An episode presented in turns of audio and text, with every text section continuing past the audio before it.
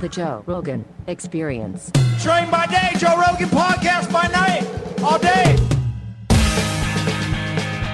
Hello, Joshua.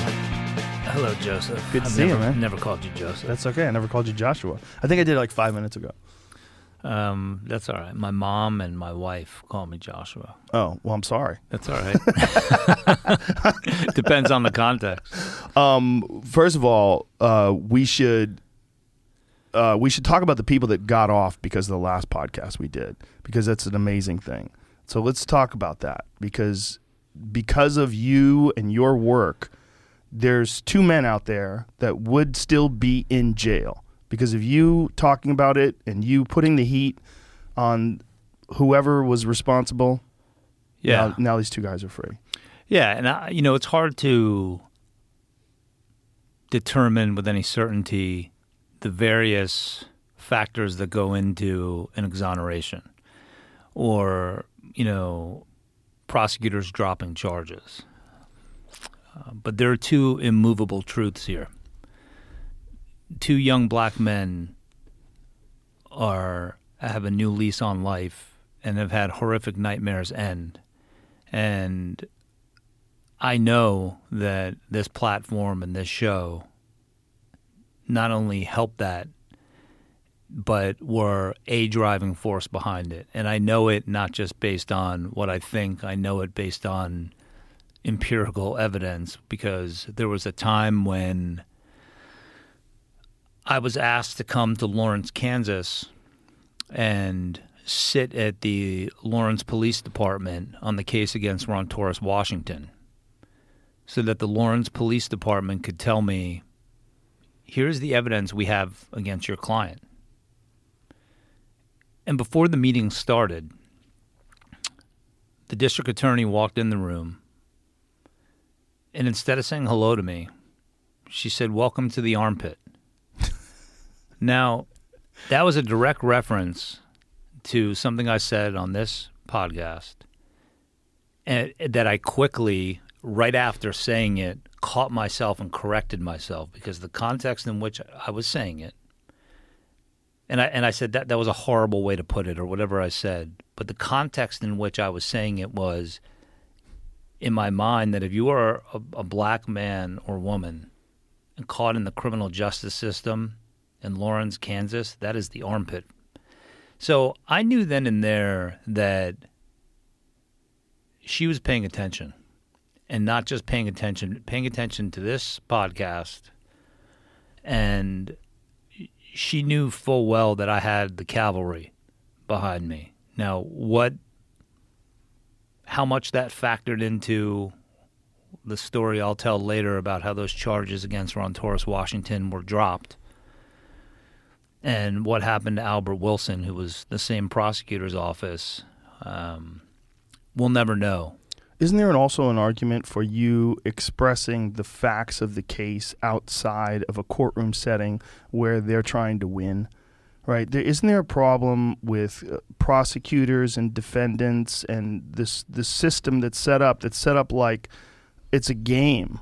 And I don't mean it's a game like it's trivial. I mean it's a game like people are trying to win. Yeah, yeah, there's a part of that, but I I think that in in recognizing and you and I have spoken about this and recognizing that sort of fault that exists amongst us as mammals as human beings eh, that is especially so when you're talking about prosecutors in my opinion that have this tunnel vision that we'll talk about I think you just have to recognize that pressure breaks pipes in these cases.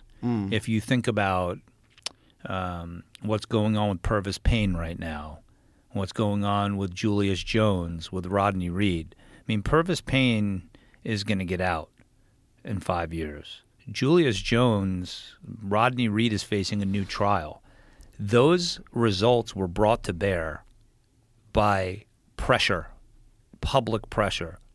So, one immovable truth, I referred to two before, but one sort of overarching um, known is that this works. And it's because I want to tell you the spirit in which I'm here today. And you know, I am here not on behalf of the Innocence Project. I don't speak for them, even though I'm the ambassador advisor. I um, there are other organizations that I'm involved with that pay attention to news cycles and media. I'm here as Josh Dubin, the human being, that is doing my part, and it's not for me to judge whether it's small or large. Doing my part to help in whatever way I can, whether it's a drop in the bucket, a grain of sand, or something more. And that's for someone else to judge. To help free people that are wrongfully incarcerated. Period. Full stop. This show has been um, a critical part of telling these stories and getting that out there. I'm not here to have a debate about people's perception of things other people say or pass judgment or anything like that. That's not my role and that's not what I'm here for. And I'm I think that we need to have a discussion about race in our in the criminal injustice system and I know you're I know enough about you to know your heart and that we're going to have that today. And that is the spirit in which I'm here and I know the direct results because two young black men um, were exonerated as a result, at least in part to the show. How many cases are you dealing with like concurrently? How many cases do you have on file like right now where you have to go over the details of someone who may be innocent? It, the, the answer to it is thousands. I get mail every day from jails all across the country. Well, we were talking about this earlier about how much your business has exploded because of these kind of conversations. What would you how do you manage that? Okay, so the Innocence Project, which I am, again, I can't speak on behalf of them, but what the You Innocence work with them. Yes, I'm the ambassador advisor to the Innocence Project, which makes me sort of, you know, somebody that uh, it's a unique role because I have done so much pro bono work and awareness raising that there was a decision to give me that title. They have a, a remarkable uh, mail, you know, mailroom center that processes mail from prisoners from across the country. Then there is a network called the Innocence Network, which are franchisees, if you will. There's the Midwest Innocence Project, who was my co counsel in the Ron Torres Washington case. Um, and there are, you know, there's one in New Orleans. They're all over the country that operate on their own, and they are constantly getting mail. And then there are just people like myself, Jason Flom, that are constantly getting mail. And it's so much to keep up with that you need to be able to have a network of resources. So I have decided um, to take on a role at Cardozo Law School, which is where the Innocence Project started as a field, what they call a field clinic of law students over 25 years ago, founded by Barry Scheck and Peter Neufeld. I was offered the role of becoming um, the executive director of a new program called the Redemption Project. And look, again, this is why not only the show, but being able to find common ground with people we disagree with is so critical in this process. The founder, or excuse me, the chairman of Marvel, Ike Perlmutter, and his wife, it's going to be called the Perlmutter Center. We don't He's the know- chairman of Marvel Comics. Yes, Marvel Entertainment, and he's a right a right leaning Republican Right. that was friends with President Trump, and we otherwise wouldn't have much to agree on, but we found common ground in this, and and that is um, a role that I'm going to be taking on, where we're going to be focusing, and it's going to start in the fall. Now I'm going to have more resources to help more people, because um, Ike Perlmutter and his wife Lori have agreed to fund it for ten years. How did they get involved? Like, what what is his interest in criminal justice? It's the craziest thing. It's like a, a an episode of. I can't talk too much about it because the case is still pending, um, but there, what is out there publicly, I can talk about. It's like an episode of, of like Seinfeld or Curb Your Enthusiasm gone way off the rails. His DNA, his wife's DNA, was stolen there was a condo dispute about the tennis pro that descended into chaos. it started as this crazy civil case where he was accused of, you know, spreading misin. There was one faction of people that want the tennis pro removed. The tennis pro was very good friends with him, right? And the and he cared about this woman. She was a single mother. He's a very philanthropic guy when no one's looking. He just not he he he went to Iron Man in a disguise because he doesn't want people to know who he is. He's just a very private guy.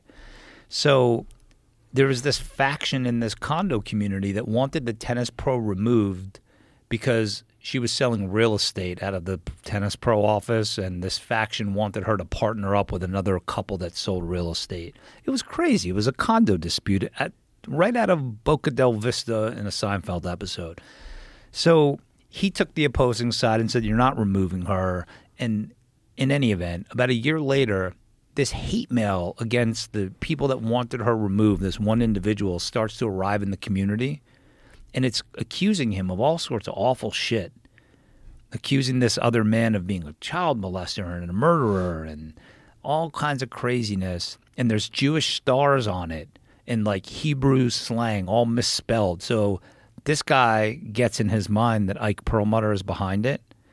And they have Ike and his wife subpoenaed as third party witnesses in connection with the Tennis Center lawsuit, subpoenaed to sit at a deposition, and they framed him and his wife and they stole her DNA from a, a they gave her water to drink.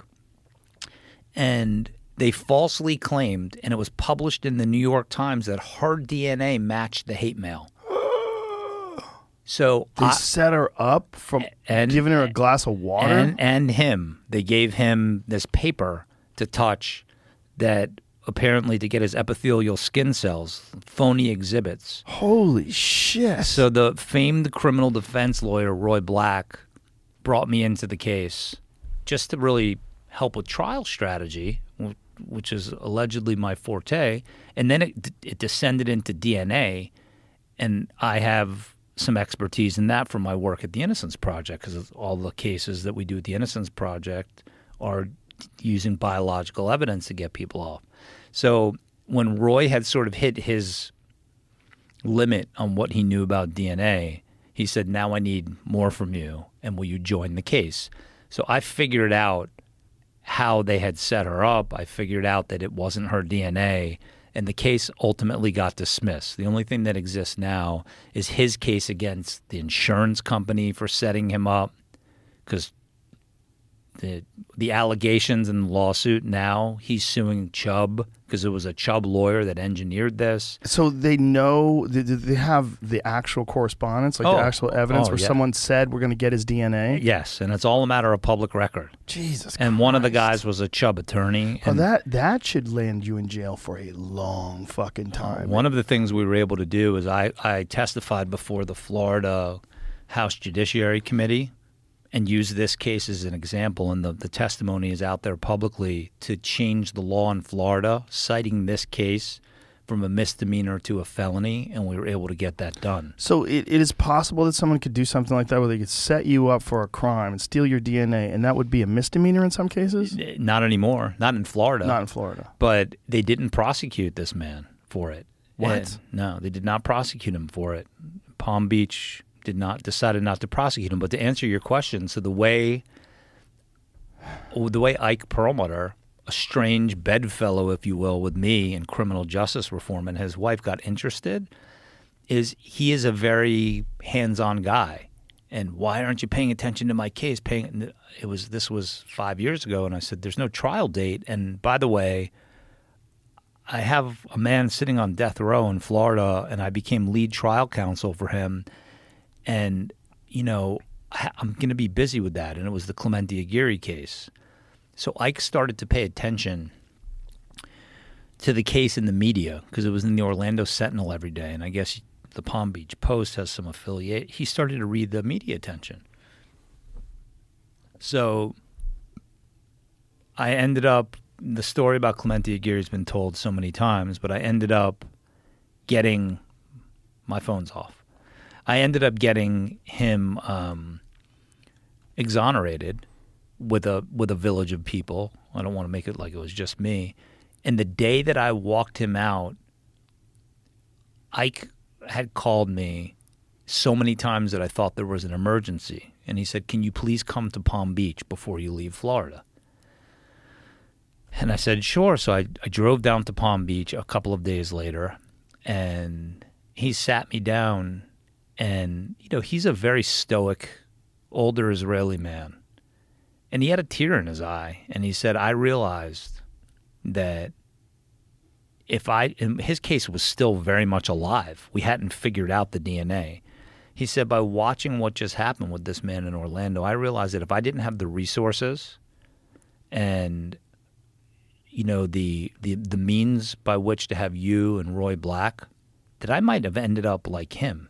And I'm like, well, you wouldn't have ended up on death row, but it, it was like Right. his moment of Clarity. clarity, and his epiphany and then he has been just he's been by my side and my partner in this and that's why I always stress the importance of you know we're never going to see eye to eye with everyone and we're certainly not going to see eye to eye with anyone in a two-party system That's a problem. And it's a huge problem I think that's the major problem, honestly, because when you have a two party system, you have people that feel like they have to subscribe to all the opinions on one side if they agree to the critical ones. Like what's critical to them, whether it's a woman's right to choose or whether it's freedom of speech or whether it's uh, gun control, like whatever it is on the one side that you feel like you need to be aligned with. And then you'll accept all the other nonsense that goes with it instead of what most people are. Most people are in the center. I think the vast majority, but that's not an option. There's no center option. So a guy like Ike, Pol- Ike Perlmutter, he's probably he seems like a very compassionate guy, but he's also a businessman. And when you're a businessman and you want your taxes taken care of correctly and you want loopholes in place and you want, you know, you want to do what these guys have been doing forever with their money. yeah That's a right wing thing. Yeah, listen. With for full disclosure, Ike is very conservative and abides by every law when it comes to. Yeah, no, I don't mean it in a yeah, no, I negative know. way. I I know. don't I mean know. it in a- no, I know, and you know that's what I've found. No, I was just joking. I mean, look, that is what I've found. He has become like family to me. He knows my children. We, you know, I, I love the man and I love his wife. And That's great that there there's common ground, man. There's more common ground than there's not. People they get ideological and they get tribal and they they they find themselves segmented off in these groups that can't communicate with other groups. And that's one of the things you see, like even in the podcast world, as weird as it is, there's certain people that like you can't go on that guy's show because he's right wing, or a, a you know a right wing person will say like, why do you talk to that person? They're a libtard. Like they have these like ridiculous ideas of what you should and shouldn't be doing, and like I feel like the more opportunities we have to to just find common ground, the better off we're all going to be. Yeah, and I- and that's why I'm. That's why I will continue to be here and talk to you because I've always like. This is the biggest problem with our society, and I don't even want to go near. I hate even saying the word cancel culture. That's just like an easy thing to do. Yeah, it's an easy word. It's easy, an easy phrase. And the the more difficult thing to do is is take a step back and hover above the moment and think about it this way: like what's what's on my mind right now? And if people can't get this, they just can't get it. As far as I'm concerned, this situation with this young man Amir Locke, who is just executed in Minneapolis by officer, in my opinion, I guess you always have to say that these days, who I don't know this case. Okay, so this is this this is the best um, example, current example of why this is not a Democrat or a Republican issue. It is a human rights issue. Amir Locke is a young black man in his early twenties who would lives in Minneapolis. Carjackings in cities are on or in the news cycle quite a bit lately. You hear about him in L.A. You hear about him all over the place, right? And in Minneapolis, he goes out, no criminal record, and legally buys a gun. Why? Because he's a DoorDash driver. So it's obviously a concern to him. He's sleeping at a friend's house. This happened just last week. He's sleeping at a friend's house, and either four or five police officers execute what's referred to as a no knock warrant. Okay? Within three or four seconds, apparently, he is sleeping. Five seconds later, by second number nine, he's dead. Now, when the doors blow open and five cops come in, you don't know who they are at first, and you go to reach for a gun that you legally have, and you get blown away. That is a problem.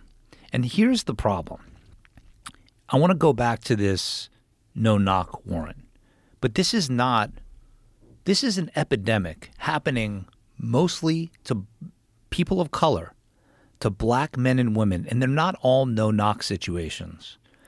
But it, but Breonna Taylor was a no knock warrant situation. Um, you know, And it- Antoine wasn't it a no knock situation about marijuana as well? Yes, yes. Um, Botham Botham Jean um, was not a no knock situation, but it was the same type of thing, right? Here in Texas, where this female, white female officer said he's eating ice cream in his own place, and she comes in and thinks she's in the wrong apartment and blows him away. Um, Tamir Rice, Eric Garner, uh, Fontability, Philando Castile, Daunte Wright, the list goes on and on. It sickens me. And I'll tell you something, you know, these are all men and women of color getting blown away and executed.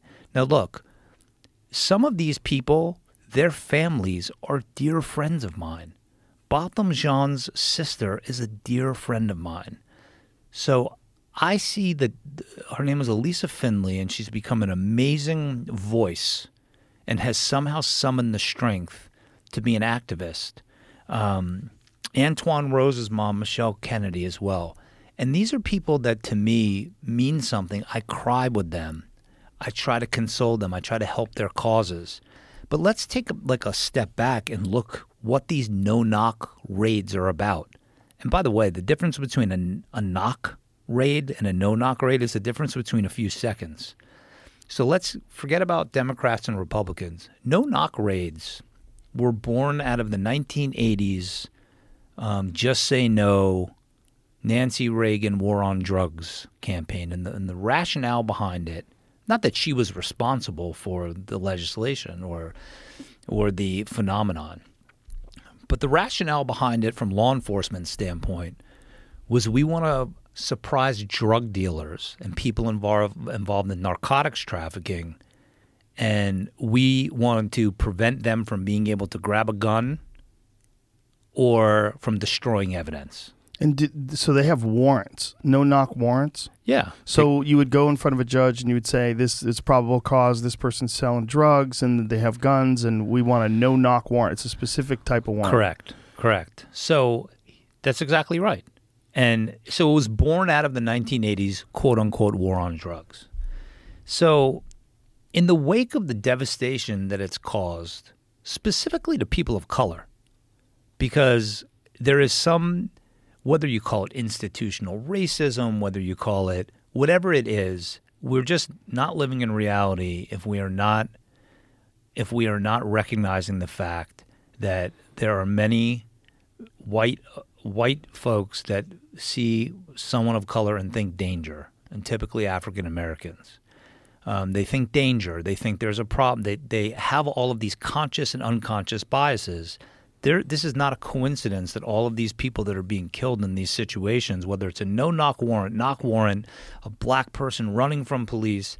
So if you get back to these no knock warrants, you know, the failure is not on the part of Republicans or Democrats. It's on the part of all of them as human beings and politicians. The George Floyd Policing Act, for which Joe Biden and Kamala Harris championed, and I think Tim Scott, who is the only African American Republican, really got behind, you know, it ultimately failed. Um, and that failure is not a Democratic failure or a Republican failure. It's a failure of all of us. What was in it? it w- there were many police reforms in it, but critical to this conversation was what the was the George Floyd Policing Act sought to do away with no knock warrants by telling s- municipalities we are going to cut off your access to state and federal funds unless and until you stop this practice. So when an act like this is proposed, how does it get reviewed, and what what makes it get denied? So it passed the House because the vote was largely on party lines. And then it didn't pass the Senate because they could not get enough votes for it. So what ends up happening is that when you involve, this is my theory, anytime you involve human beings in any endeavor, it gets messy, right? Yeah. egos, power plays, um, insecurities, all this messy stew of emotions comes into it. Am I pleasing my constituents? Am I going to anger police unions? Is it going too far in this area? So it, it encompassed many things. Did it come close? It was no. It was twelve or or, or fourteen votes shy. So the problem is, is that you know it passes the House, it fails in the Senate, and the votes were largely along party lines. And you know, Democrats are quick to say, "Oh, but the Republicans didn't do it," and Republicans are quick to say, "Well, Democrats put all this other, other stuff into it." Did they? And Did they add things to the act? yeah, of course, it covered other things, but it takes people on both sides to say, well, where can we find common ground? Because when I think of Washington and I think of politicians and I think of Capitol Hill and legislate, any of those words, I get a, a fucking headache right here without even knowing what the conversation is going to be about. Just because it's such a quagmire. Yeah, it just conjures up. Yeah. It conjures up a, a, a, a visceral response in me of people that just cannot figure out a way to sit across the table or at the table or next to each other and figure shit out. And I don't know. You know, it's like I guess a fair question would be like, all right, Dubin, if it's that easy, why don't you go run for office and solve it? I'm not, you know, I don't have the answers. I just know what I see, and I know that that you need. We all need to step away from our um, what we think our allegiance is in this two-party system, because I'm I'm ready to just like register non-declared or independent, you know, and I'll I'll. You know, everybody is so like you don't ask people about their age, you don't ask them who they voted for. You know, I voted for Jo Jorgensen As did I. because I just feel like that was my way of saying, No. yeah, saying no. This is a nonsense situation. But uh, do you think that in our lifetimes we're ever going to see like a legitimate third party candidate? Because it seems like there's no people. Pe- at least the general consensus in this country is that anyone who's independent is not serious. That's not a serious person for president. There's no one who's been independent where it stands out since Ron Paul.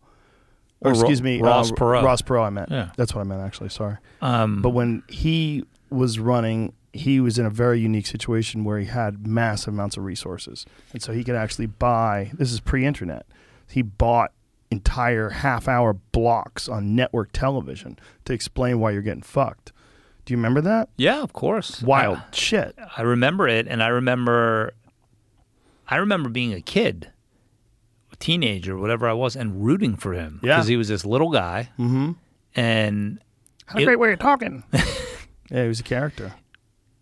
He had those droopy earlobes, Mhm. I, you know, and and I was like, this little motherfucker is speak.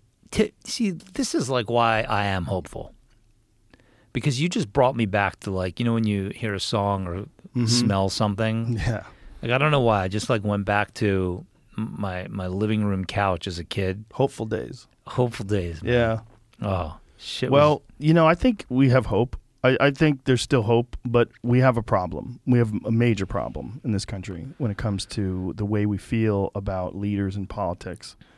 and the the shenanigans that go on behind the scenes, like what's what's really uh, operating the machine versus what we would like.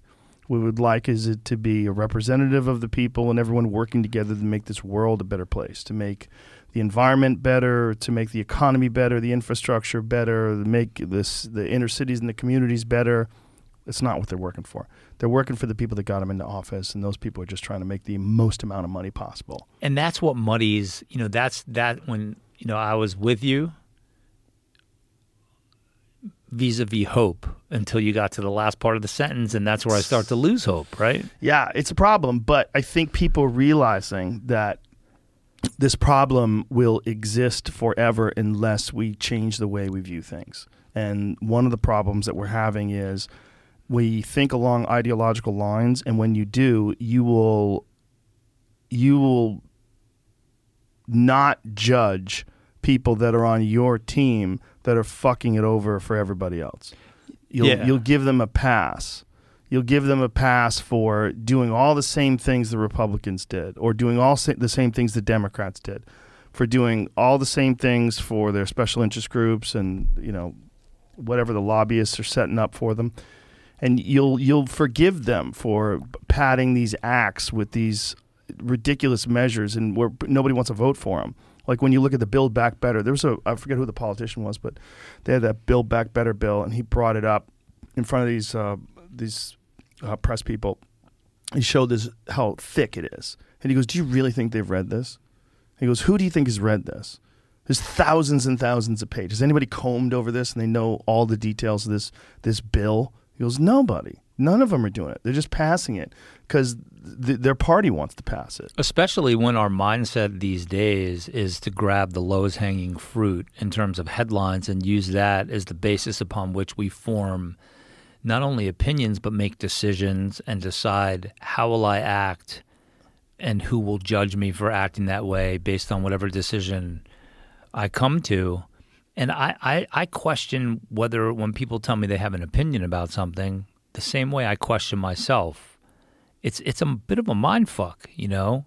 Do I really feel this way, or do I feel this way because I'm afraid of whatever backlash I'm going to get? Yeah, that's the thing. Everybody's worried about backlash now, and it's designed that way. It's engineered that way. This system is engineered that when you step outside the lines, they will attack you, and that will force a lot of people who are watching that to stay quiet. Yeah, and I think that that like I said, the easy thing to do is to stay quiet or to go with the crowd, and out of fear of whether it's being you know canceled, retribution, losing relationships. If we can't have these discussions and be able to look at ourselves in the mirror and be introspective enough to say, you know what, I'm not going to be a Democrat or a Republican. I'm going to be a free thinking human being.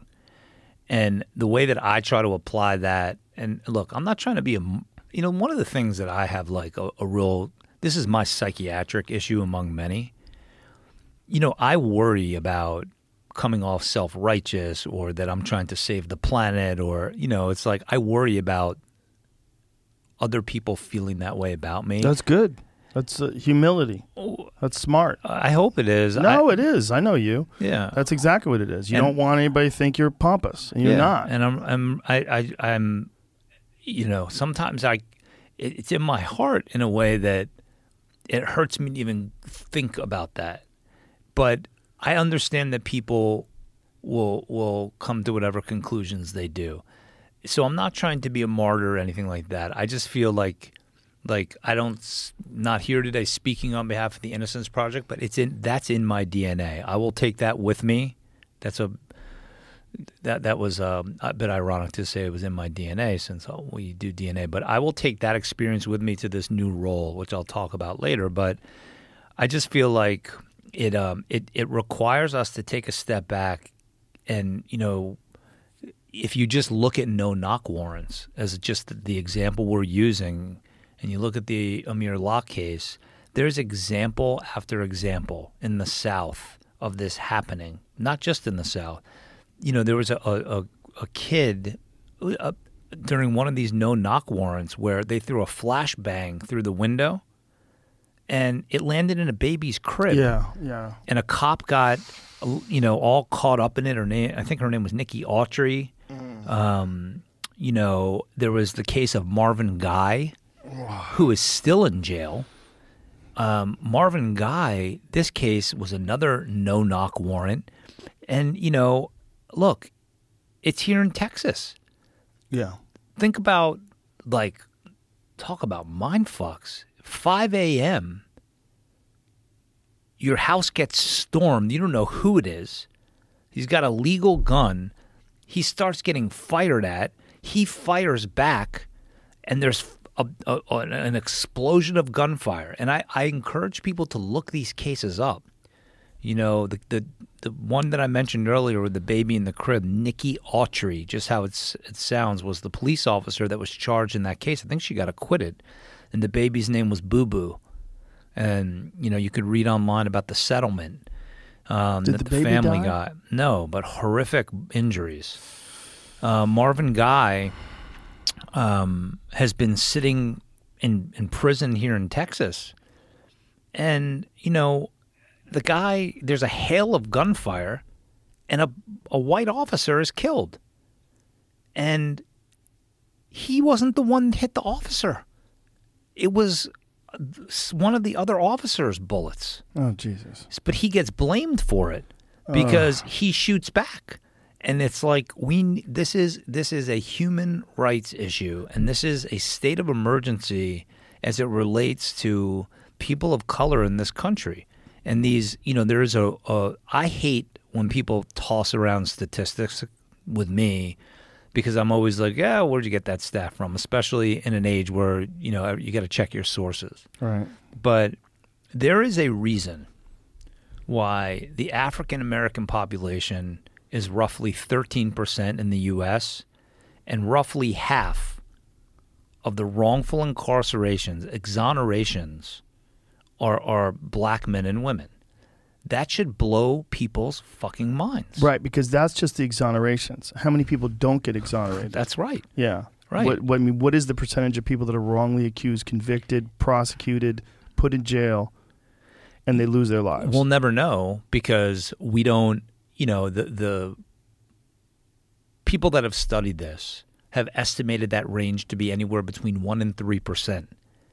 And and 1% should blow your mind. One percent's nuts. That Right. means out of every 100 people that get prosecuted, one person didn't do anything wrong. Right. So and you know, the, so I know that's a, a, solid statistic. Yeah. The one I just gave you was a study done by the University of Michigan, um, and that's just known. So if you think about that in the context of the other thing that is known is that we incarcerate African Americans in this country at six times, six times the rate that South Africa did during apartheid.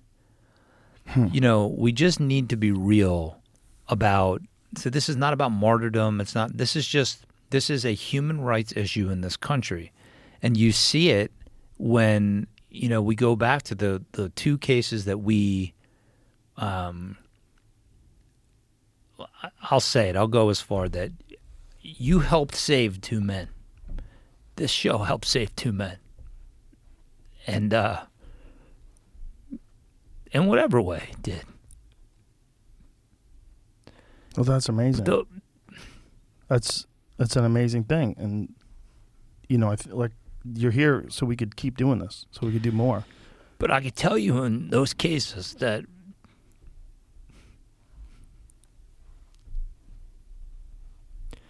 you know ron torres washington was accused of, of a, a horrific murder that he did not commit and he was good for it because he was quote unquote the black guy. Because someone testified that there was a black guy in the parking lot downstairs. And the whole case was built on there was stunning evidence that the, the husband of this woman that was butchered did it. And there was her blood on his clothing. There was, I've talked about it, his hair in her dead hand. The police knew that she had been beaten by him and was afraid of him and had told people if anything happens to me, he did it. Ron Torres Washington was threatened by this man that committed these murders with a knife. Days before this happened, or a week before, got a problem, and the entire case was built on what I now know was a a problematic timeline of and the police suspected the victim's husband of doing it. And they had this timeline that they constructed through cell phone records. And and the the husband got into an argument with the victim, a heated argument in which there was pushing and shoving and witnesses, and she ends up murdered an hour later. And they based not charging him, but charging Ron Torres Washington on this the husband's cell phone traveling down a highway. The guy takes a picture of himself in a rest stop bathroom, takes a selfie of himself because that's just a natural thing anybody does. I'm taking a piss. Let me just take a selfie. It was clearly done to try to conjure up an alibi. And they based ruining a young man's life. He sat in pretrial detention for six years, which is another issue in and of itself, before he saw a trial. He ended up getting tried. There was a hung jury. And they're going to retry him again, right? Based on this cell phone They're still gonna- timeline. they're gonna no, retry him? No, no, no, They no. were. They were. So I went in and listened to this presentation, the details of which are I'm not allowed to talk about. And I got one of the best cell phone experts in the world that taught the state's expert this theory, and he said he's got it wrong. He's got it wrong. There was evidence that they should have caught that that husband stopped on that freeway and headed back in the other direction. And you could see it from the way the cell phone towers are pinging. And I figured it out with him, with his help, that he had plenty of time to go back and commit the crime. And so I had the Midwest Innocence Project as my co counsel. I had been discussing the case and getting, and, and there was a lot of activism um, that that this show and other people that got behind it as a result of this show, it started to generate that pressure.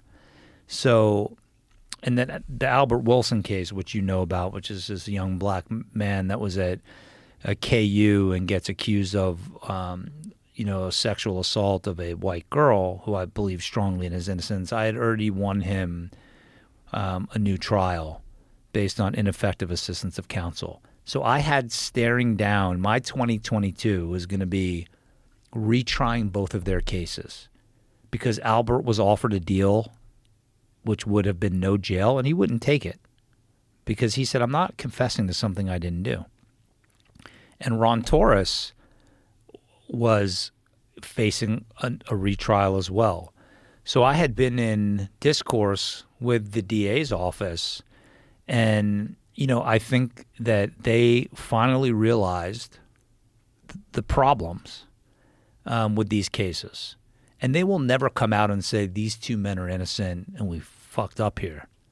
She was a new DA, and I give her enough credit to do what she finally did.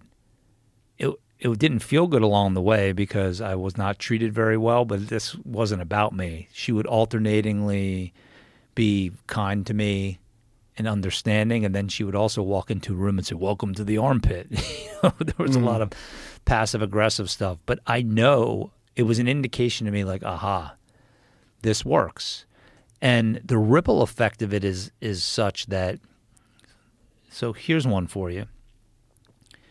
I try very hard to keep up, and I'm not great at it with Instagram Messenger, with the messages I'm getting on Instagram that come as a result of being on the podcast there's one guy, and I'm I can go months without looking at it, but there's one guy that reached out to both me and Jason Flom. His name is Jordan Grotzinger, and he works at a big firm called Greenberg Traurig. And he had never done this kind of work before, but was like re- very relentless in pursuing. I really want to help. I really want to help. And you know, he literally he just took on a case in California. Um, trying to remember the case, the Pierre Rushing case, and is throwing the full resources of his firm behind the case. And you know, he called me. He was hiking with Jason Flom in L.A. and he's like, "This is amazing the way this works. Look at the ripple effect of what you're doing." So there are more people to save, and I just think that it takes. There's a lot of of what can I do to help. Whatever you're doing, keep doing it. Whether it's writing letters, serving on juries, and we'll talk about that, but not trying to get out of it um, because there is there is a, a movement taking place here, and you made a promise to me that I, I wasn't expecting, and that is is bearing fruit in a way that is the sweetest fruit you can imagine. Because you know I want you to hear um, and speak to these men, and you met you met Robert last time I was here, but when you know when when I called Ron Torres Washington and told them that they dropped the case against him. I cried like a child. He fainted. And to hear the over the relief and the the joy and you know out of the two of them I got very close with Albert Wilson and his family, his sister-in-law Nikki. You know, he pulled over to the side of the road when I told him and we cried together. And uh you know, I, I, I've said it before, I'll say it again. There's no drug, material, but there's just no way to match that feeling. And the fact that we're doing it and making a difference just, you know, is um, very gratifying. It is very gratifying, and I should also tell people you don't believe everything because I brought a case to you. I've talked to you about several different scenarios and situations, but there was one case where a guy came up to me and he had a family member that he said was innocent. And, uh, and I said, well, get me your information. Tell me who that person was, and uh, I'll send it over to Josh. We'll see what's up. And uh, we have a phone call like a couple days later. You know, I, I think this person's guilty as fuck. Yeah, and I don't, you know, and I, I, I'm look. I thought that about Clemente for a second until I scratched the surface and I said, not only is he innocent, he's innocent as fuck. Um, because it's until you hear the whole story, Right. Um, and That I, is the problem, right? When you're researching something, you're only going to get what's been printed. Yeah, or what somebody is telling you in that moment. Yeah. Um, I can tell you that I'm OCD enough, and I guess I, ha- I have enough existential angst that I literally just printed three articles about that case two nights ago. Really? Knowing I was coming here, just thinking, you know, I, I deserve to give that a closer look. Okay. So I will, and I'm not the o- the only arbiter of, you know, what is or what isn't.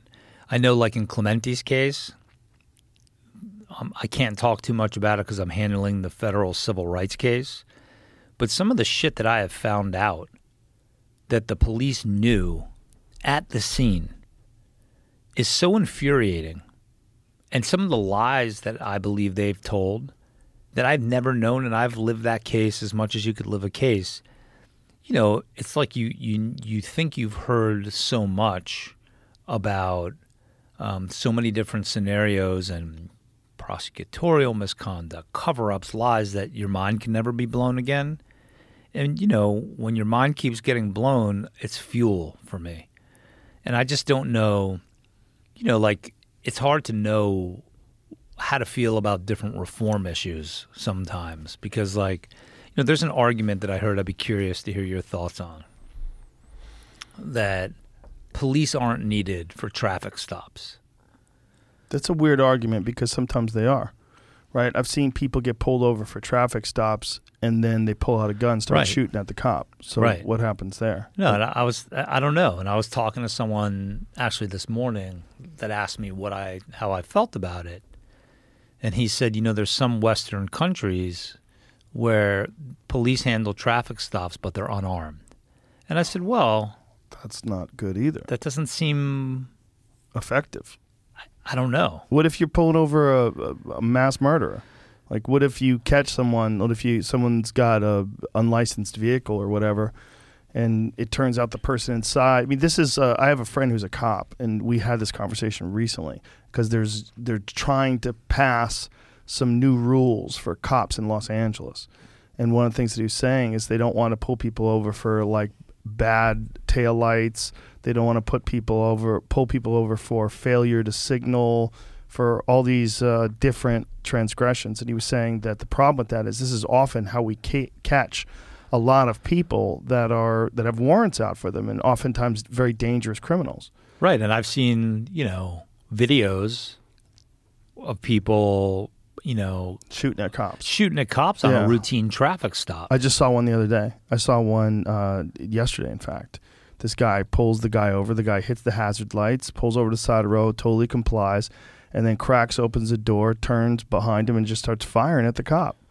And then they're in a fucking gunfight, like out of nowhere. Yeah, so if you're a cop and you pull somebody over, there's the very real possibility that you you might be in a situation where this person is going to he's going to fight for his life because he's guilty of something or he's got a warrant out for him. He's done something and he's armed. And it was a wild video. It's wild because they the guy got out of the car and he's shooting at the cop, and the cop got out of the car and he's hiding behind the cop car. It's fucking crazy. yeah, and it's like you just see that convinces me Yeah. that it's like kind of you know so is the solution that there needs to be better training um, before we go handing a police officer a gun I think that's 100% true.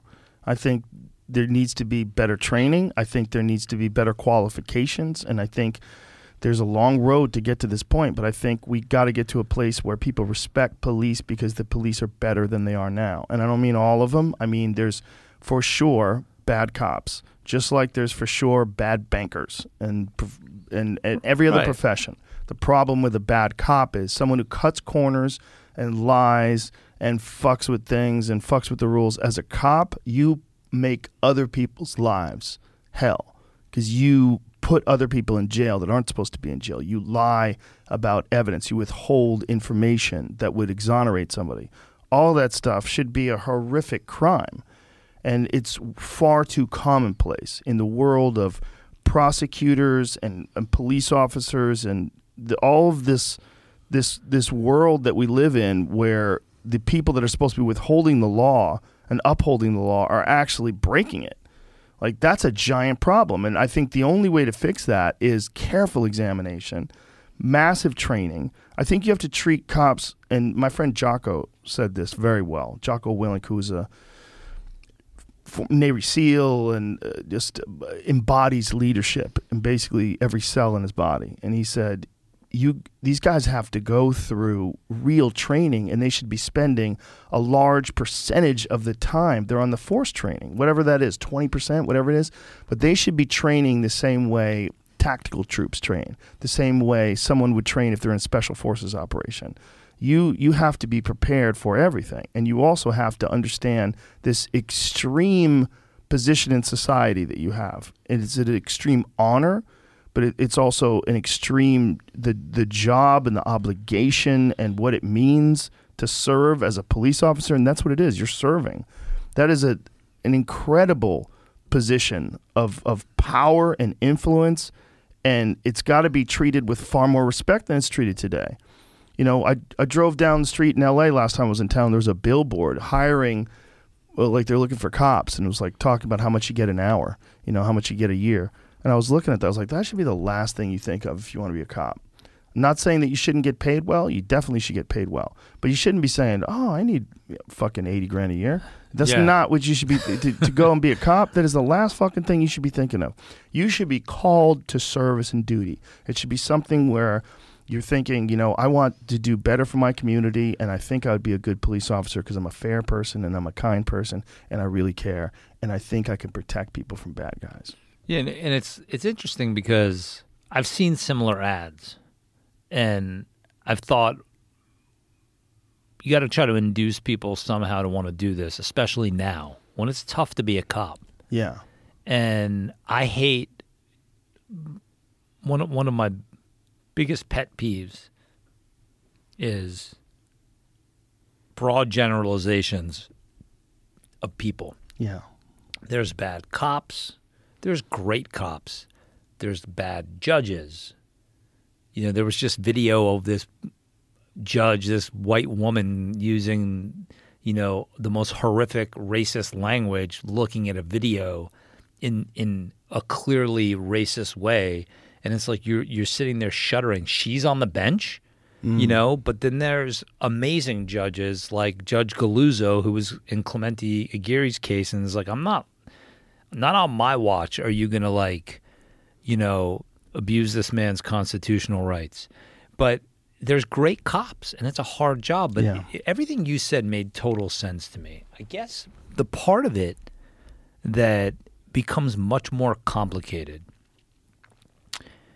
is you come to that job with certain life experiences, value beliefs, you know, philosophical leanings that inform that training and how you're going to act.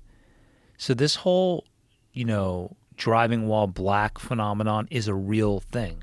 So I worry that I guess my my what gets left sort of out of the mix or lost in the shuffle is you know i don't know what the solution to this is is how do you teach racial sensitivity and i've i've often struggled and i have lately with trying to figure out whether it is um, nature or nurture For police officers? no, for human beings to look at someone as dissimilar to them and decide whether or not they when I see something or someone dissimilar, I equate that with not good. I think it's almost always nurture and not nature. Because if you look at little kids, when little kids have uh, a friend that's white or a friend that's black, they don't give a fuck. That's just my little friend. Like, there's a famous video of these two little four year olds that haven't seen each other in a while. You've seen it? I somebody sent cry. it, someone sent it to me and I It'll make you I- cry. They just this little boy and his friend, and one of them's black, one of them's white, and they run toward each other and they give each other a giant hug. And you're like, this is supposed to be the world. This this is not supposed to be separation by looks or by economics or by neighborhood or by state. It's nonsense. And there's a, a problem with people that there's so many variables in life to take into consideration when you're dealing with other human beings. It's easier to generalize. It's easier to put people in groups. And I think when you're a cop, there's a real problem when you're seeing the same crimes and the same situation over and over and over again and you get calloused. And I think the root problem with that is that the source of what's causing a lot of the economic despair, a lot of the rampant crime and drug dealing and gang members, that's never addressed. No one ever goes into these neighborhoods and says, "There's like you." The, think about the amount of money that Halliburton got with no bid contracts to rebuild Iraq. Mm-hmm. Fucking insane amounts of money to go build up shit that we blew up. Right? Why wouldn't they do that with Baltimore? Why? Why wouldn't they do that with South Side of Chicago? Why wouldn't or they? Brownsville. Exactly. You know, Hire giant corporations to go in and clean them up, make them safer, get, present a plan, and put a shitload of money into it so it becomes a profitable venture. And then everybody profits from it. Everybody benefits from it because I've said this before, I'll say it again. You want to make America great? Have less losers. What's the best way to have less, less losers? Have people start from an even position. Have people start from a place where they have a community, where they have some sort of uh, role models or guidance or a safe place to be, where their community is more safe because whatever, th- whether it's they have better police presence or more compassionate police presence, figure out a way to stop people before they commit these horrible crimes. Do something to make these places better places economically. Give people more opportunity. It's totally a possible thing to do. It's not like you're asking people to breathe air underwater. You're you're asking people to do things that have been done in other cities, right? Cities have sucked and they've gotten better, and cities have been great and they've gotten bad. We kind of can figure out what causes both of those situations and throw a bunch of fucking money at it. You know, I don't want to step on your words. No, it's it's um. This is why I like I love these conversations because I'm sitting here listening to you and thinking that that is that is a potential real solution. It's a real solution. It's a real solution. And what what frustrates me also is that, you know, then you you get what does that look like? What does that feel? You know what?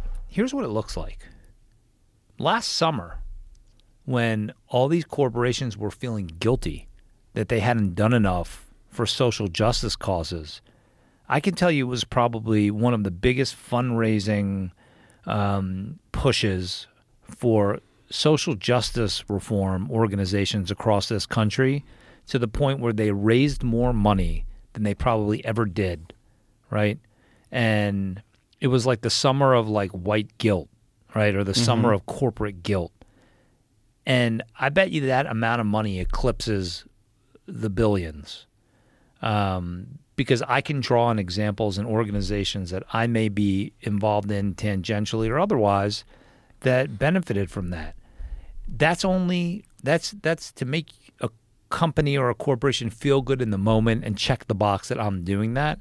But what you just said, you know, if you look at like what Bill Gates um, and you know the billionaires pledge have done, whether it's for clean water um, for or for other public health endeavors, this is a public health human rights crisis at every level. At the, every the way that race, um, the the the disparities in the treatment of people of color in this country, um, is it solvable ever? Who knows?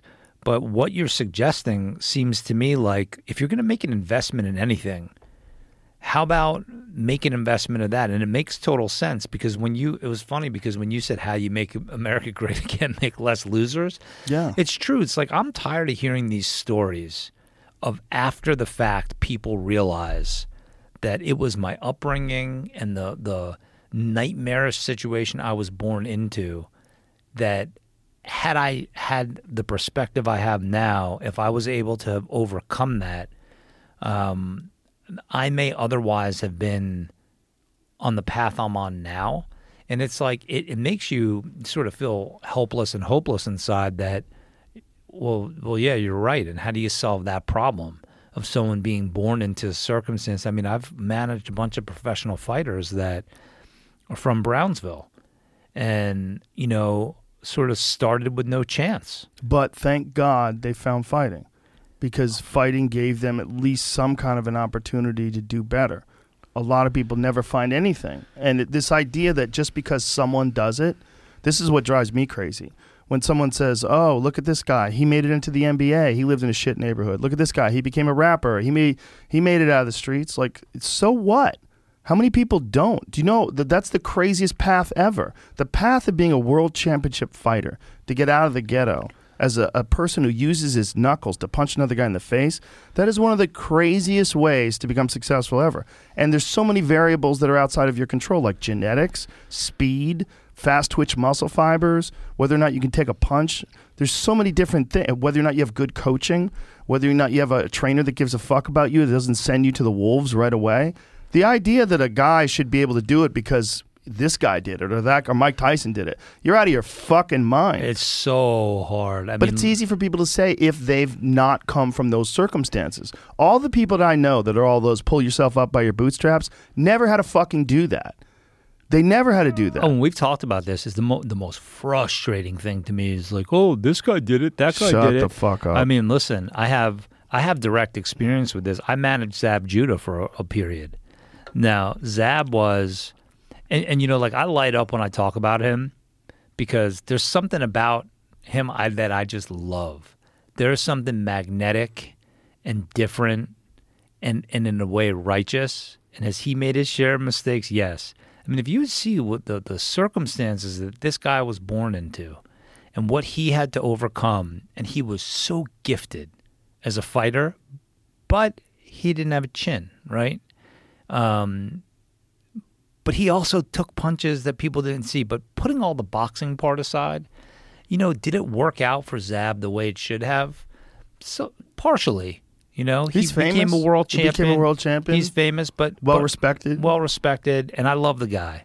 And we don't talk as much as we used to, but you know, and then he had this brain bleed because he stuck around too long, and it was like, oh, Oh, I didn't know about that. oh my God, he was in a real bad situation. But for every Zab Judah and Shannon Briggs and Mike Tyson, and I mentioned those examples because they're all from that neighborhood, and they all happen to be dear friends of mine, right? Um, you know, Shannon Briggs is going to fight Rampage Jackson. Yeah, and he won't listen to me or anyone else. He'll just do it. What do you mean? He just shouldn't do it. Well, aren't they going to fight like one round boxing, one round MMA? I don't know. Is that what they're doing? I don't know. I don't talk to him enough about that because all we do when we I talk might have made that up. Now that I'm thinking about that, I think that's Demetrious Mighty Mouse Johnson, and he's fighting Rodtang, and that's how they're doing it: one round Muay Thai, one round MMA. I mean, Shannon's just like, you know, it just ends up being like a laugh fest. Find And out that's true though, Jamie. He might be. I might be right about that. It might have. That's might be what Quinton agreed to. I know that they were beefing back and forth. Yeah. Rampage is a dangerous man. If if I don't doubt it. that's not a joke fight. Like if if he gets into an MMA fight with Rampage, Rampage is a fucking serious wrestler. He's so strong. There's a vid- there's a video of Rampage Jackson. It's one of the most horrific slam KOs in the history of the sport. He's fighting Ricardo Arona. Ricardo Arona was this badass jiu-jitsu guy. And Ricardo Arona catches Rampage Jackson in a triangle. You know what a triangle Yeah. is? Okay, so he's got his legs wrapped around Ra- Rampage's arm, one arm, and his neck. Rampage picks him up off the ground like a pillow. I- I've over seen his it, head and slams him down. ba- all the way down, and then headbutts him. Uh, you know, from the impact, like as he's driving him down, he's his head slams into Ricardo Arona's head, and then he punches him a couple of times. and he's out cold. Ricardo Arona was never the same again. Was Shannon Briggs, is he able To hey, do that to Shannon Briggs? yeah, Yes. Shannon Briggs is He's enormous. big, strong dude. So was Ricardo Arona. Oh, okay. Ricardo, I mean, not as big, but Ricardo Arona was jacked. But it's interesting you raise that example because the next person I was going to talk about was actually recently in a video when Shannon Briggs and Rampage Jackson were going back and forth. Mm-hmm. His name is Curtis Stevens. And he was another kid from Brownsville who was like a little brother to me. And he was one half of what they called the chin checkers. Back in the day, my brother, who you know, was a ring announcer and used to do all the local shows and actually was on HBO as a ring announcer too. And uh, he did Paul, Paulie Malignaggi's first world title fight, my brother's debut on HBO. wow. So the great Dubini, shout out to the best magician. He's a great fucking magician. His magician skills are top notch. I was very impressed. I mean- when we were all hanging out at dinner and he was doing shit, I was like, "What did you just do?" And you're and you're a guy that is like got a good eye for magic and catching it. He's He's very good. he's very good, and that happened naturally. So yeah, check him out. It was fun. Dubin Magic, the great Dubini. Is that is there a website? He- He's got an Instagram. Yeah, Is it with Dubin Magic? I'll, I'll look it up Okay. and we'll get it in. We'll get it in. But um, he um, so he, Look it up now because people aren't going to remember. Yeah, let me do it now. So Sorry. what so what happens is in the video, Shannon Briggs and and uh, Rampage Jackson are going back and forth. You know, I don't know if it was playfully doing It It was a little playful, but also a little serious. So one of the guys in the video is this kid Curtis Stevens.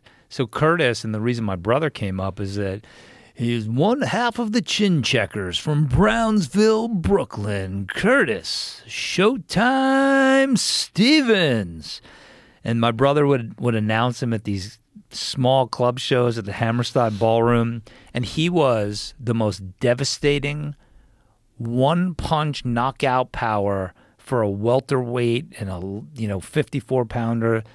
And he created a buzz in boxing that was so unbelievable hey, there you go. that was that was the great Dubini blowing Joe That's and, Ton- hilarious. and Tony's mind yeah, that's Tony's got a card. He's holding a card that your your brother did something to. And So- we're like, oh my god. So, So- it's it is Dubin Magic. yeah it's Dubin magic on Instagram he will he will blow your mind and there's my wife giving him the black hearts at the bottom That was right after we did Madison Square Garden. Yeah, it was awesome. So, yeah, that was a great night That was a fun night. because Greg just happened to have ma- he had magic about him, and we were all out getting hammered, having dinner, celebrating your epic conquest of the garden. And he was like, they were like, show us some fucking magic. Yeah, that was dope. So, so this kid Curtis Stevens was like the going to be the second coming. He was like a little Mike Tyson, and you know whether it was personal issues, career issues, you know he didn't make it. And he's got a comeback fight coming up. He must be 35, 36, whatever he is. But there are way more Curtis Stevens Yes. that still are like, fuck, what am I going to do now that boxing didn't work out? Yeah.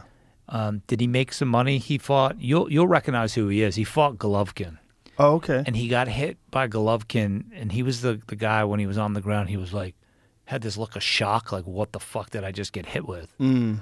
So Golovkin does that to people. he does that to people. I don't know if he still does it to people, but He looks a little saucy lately.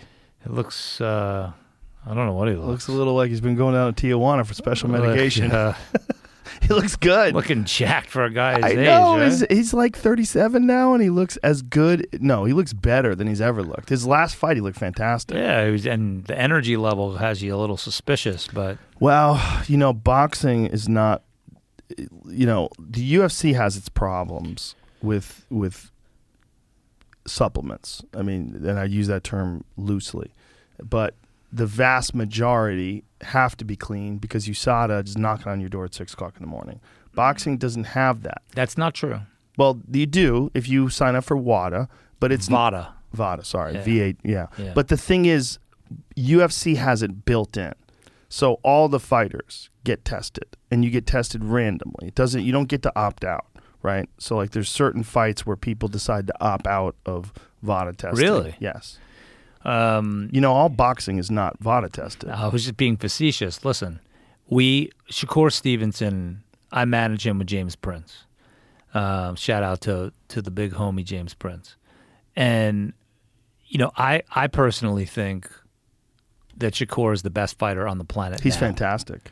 And He's, he's, absolutely fantastic. he is got everything. Everything. And I, and when I say everything, I mean dare I say Floyd Mayweather esque. He's He's something special. so Shakur is fighting Oscar Valdez for to unify the 130 pound titles on April 30th at the Garden. Would love to have you there if you're in town.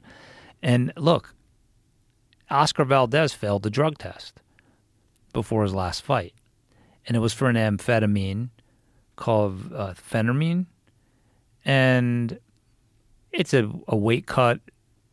Um, I I had the opportunity to get very well versed in VADA, and because Andre Ward thought Kovalev was on something or suspected it, so I, I educated myself as much as I could, and I joined the rec where you could run, you know, any supplement through it. Margaret Goodman I got to know very well, who runs VADA, but look, he has been in a random drug testing program that's been sanctioned by the WBC for a while. And then Shakur, um, you know, if you have good management, which I'll I'll give myself at least that much credit. James Prince and I made sure that he, there's never a lapse in the testing from the t- from September all the way through the fight. It should be, um, it should be that there is a central governing body that dictates that. But when you're in different states and different sanctioning organizations, Yeah. and that's what frustrates me when, like, I'm not like some Dana White groupie or fan, but people don't get the benefit of having the UFC being the central governing body. You can make rules like that that can protect fighters. So, in any event, that's a no, whole I, other I agree with that as well, and I think that the you know the argument against that is that the UFC is a monopoly, right? But that's not real. The reason why that's not real is because there's all these stories about guys going over to Bellator and making more money in Bellator, or guys going over to the PFL. There's a lot of organizations now. There's one FC. If you're a championship level or a high level professional fighter, you can go to these other organizations and you can get paid, especially if you have a name. They're, they're willing to give you a bigger chunk of the pie because they're trying to build up their organization. Yeah, I don't. Yeah, um, But the I- point is, the UFC check they check the fuck out of the fighters. But even through that, there, you know, have you ever uh, seen the YouTube page "More Plates, More Dates"? No. It's a funny name, but the guy who runs it, his name's Derek, and he's a brilliant guy, like really brilliant, and knows so much about the human chemistry and about uh, ways that people use performance enhancing drugs and, and cheat. And he talks about it openly because he's done a lot of steroids, he's done a lot of performance enhancing drugs, he understands what they what the, and he also runs a hormone clinic, which is like hormone hmm. replacement therapy. So he knows what you can and can get away with, can and cannot get away with. So he analyzes some of the blood work by some of the people that have passed USADA, and he calls bullshit. And he breaks it down very scientifically, and he talks about it like why is this person's testosterone level so low? And they have like some trace amount of this steroid hmm. that's in their system. That seems to indicate to me that they were doing oh, something. Oh, that's fascinating. And then their testosterone dropped. And why would a super athlete of the highest order have such a low testosterone, a hmm. blood level testosterone rate? He's like, that's deep. yeah, well, he's on top of it. It's also the testosterone to epitestosterone. To there's a there's a testosterone ratio, right? Like where they're looking for testosterone to compared to estrogen, testosterone compared to all these other hormones, and there's a balance that has to be. There's like a natural level of balance. But he's pointing out like a lot of these balances are way off. Like there's nothing that would make them off other than cheating.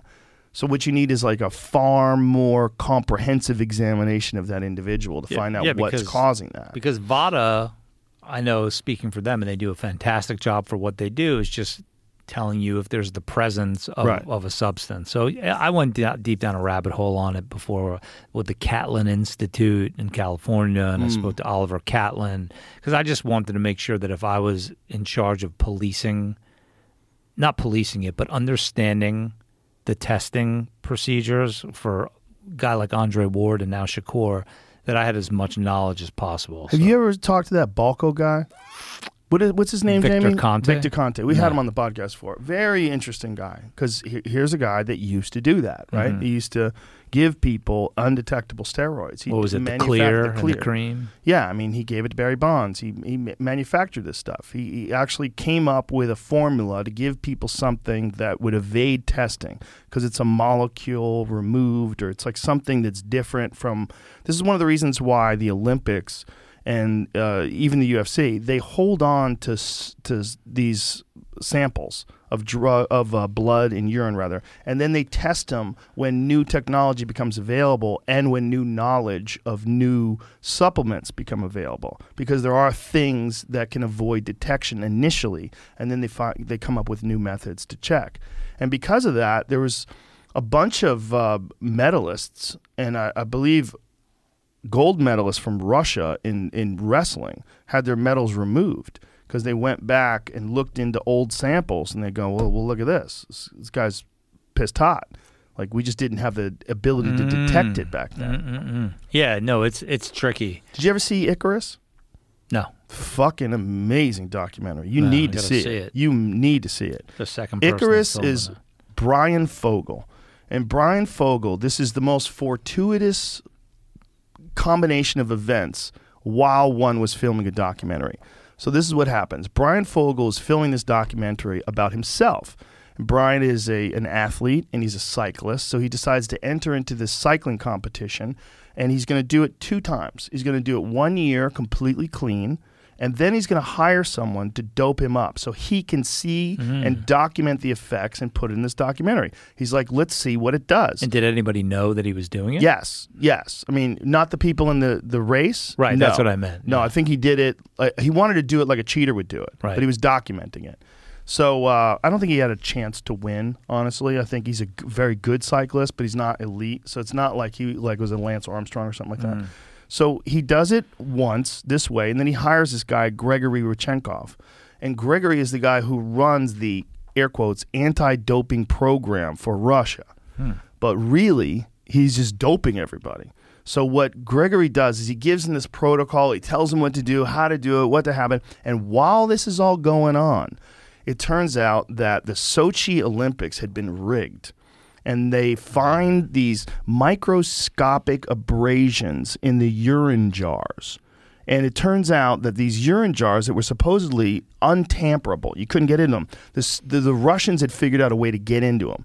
And they devised this wild scheme where they made literally a fucking hole in the wall. And one person would hand out the good urine, and the other person would give them the tainted urine. So During would- the Olympics? during the Olympics. so they would swap shit. urine.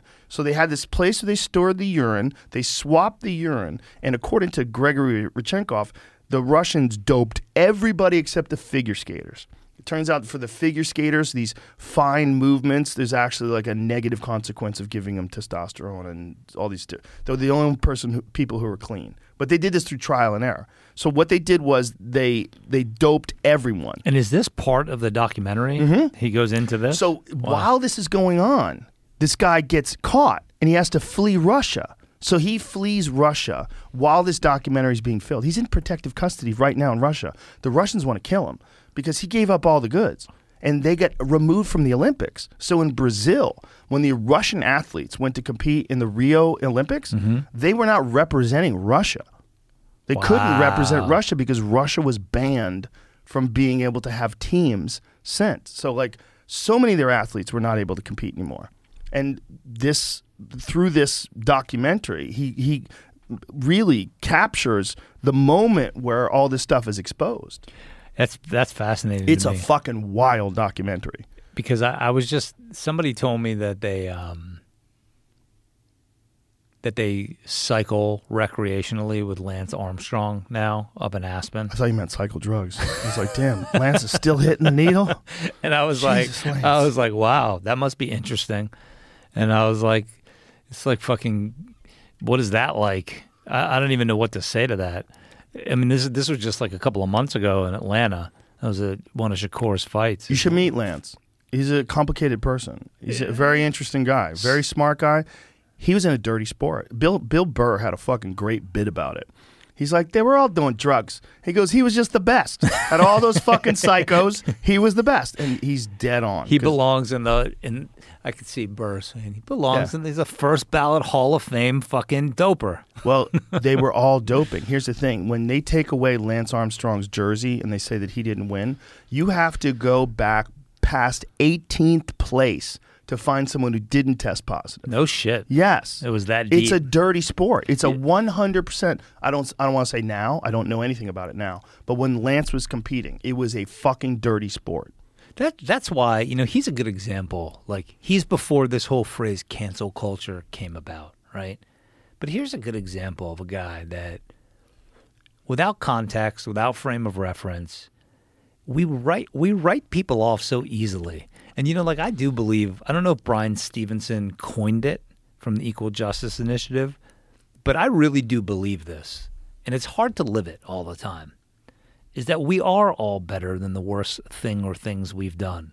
If you took anybody's life and put it through a mild microscope, you'd find way worse shit in Yes. mine or the next person's than what Lance Armstrong did. And that is the problem. Like, I feel so conflicted about media and social media and just how everybody's life is in our veins other people's lives, your life. That's why it's it's difficult to understand and and um, process the world these days. Yes.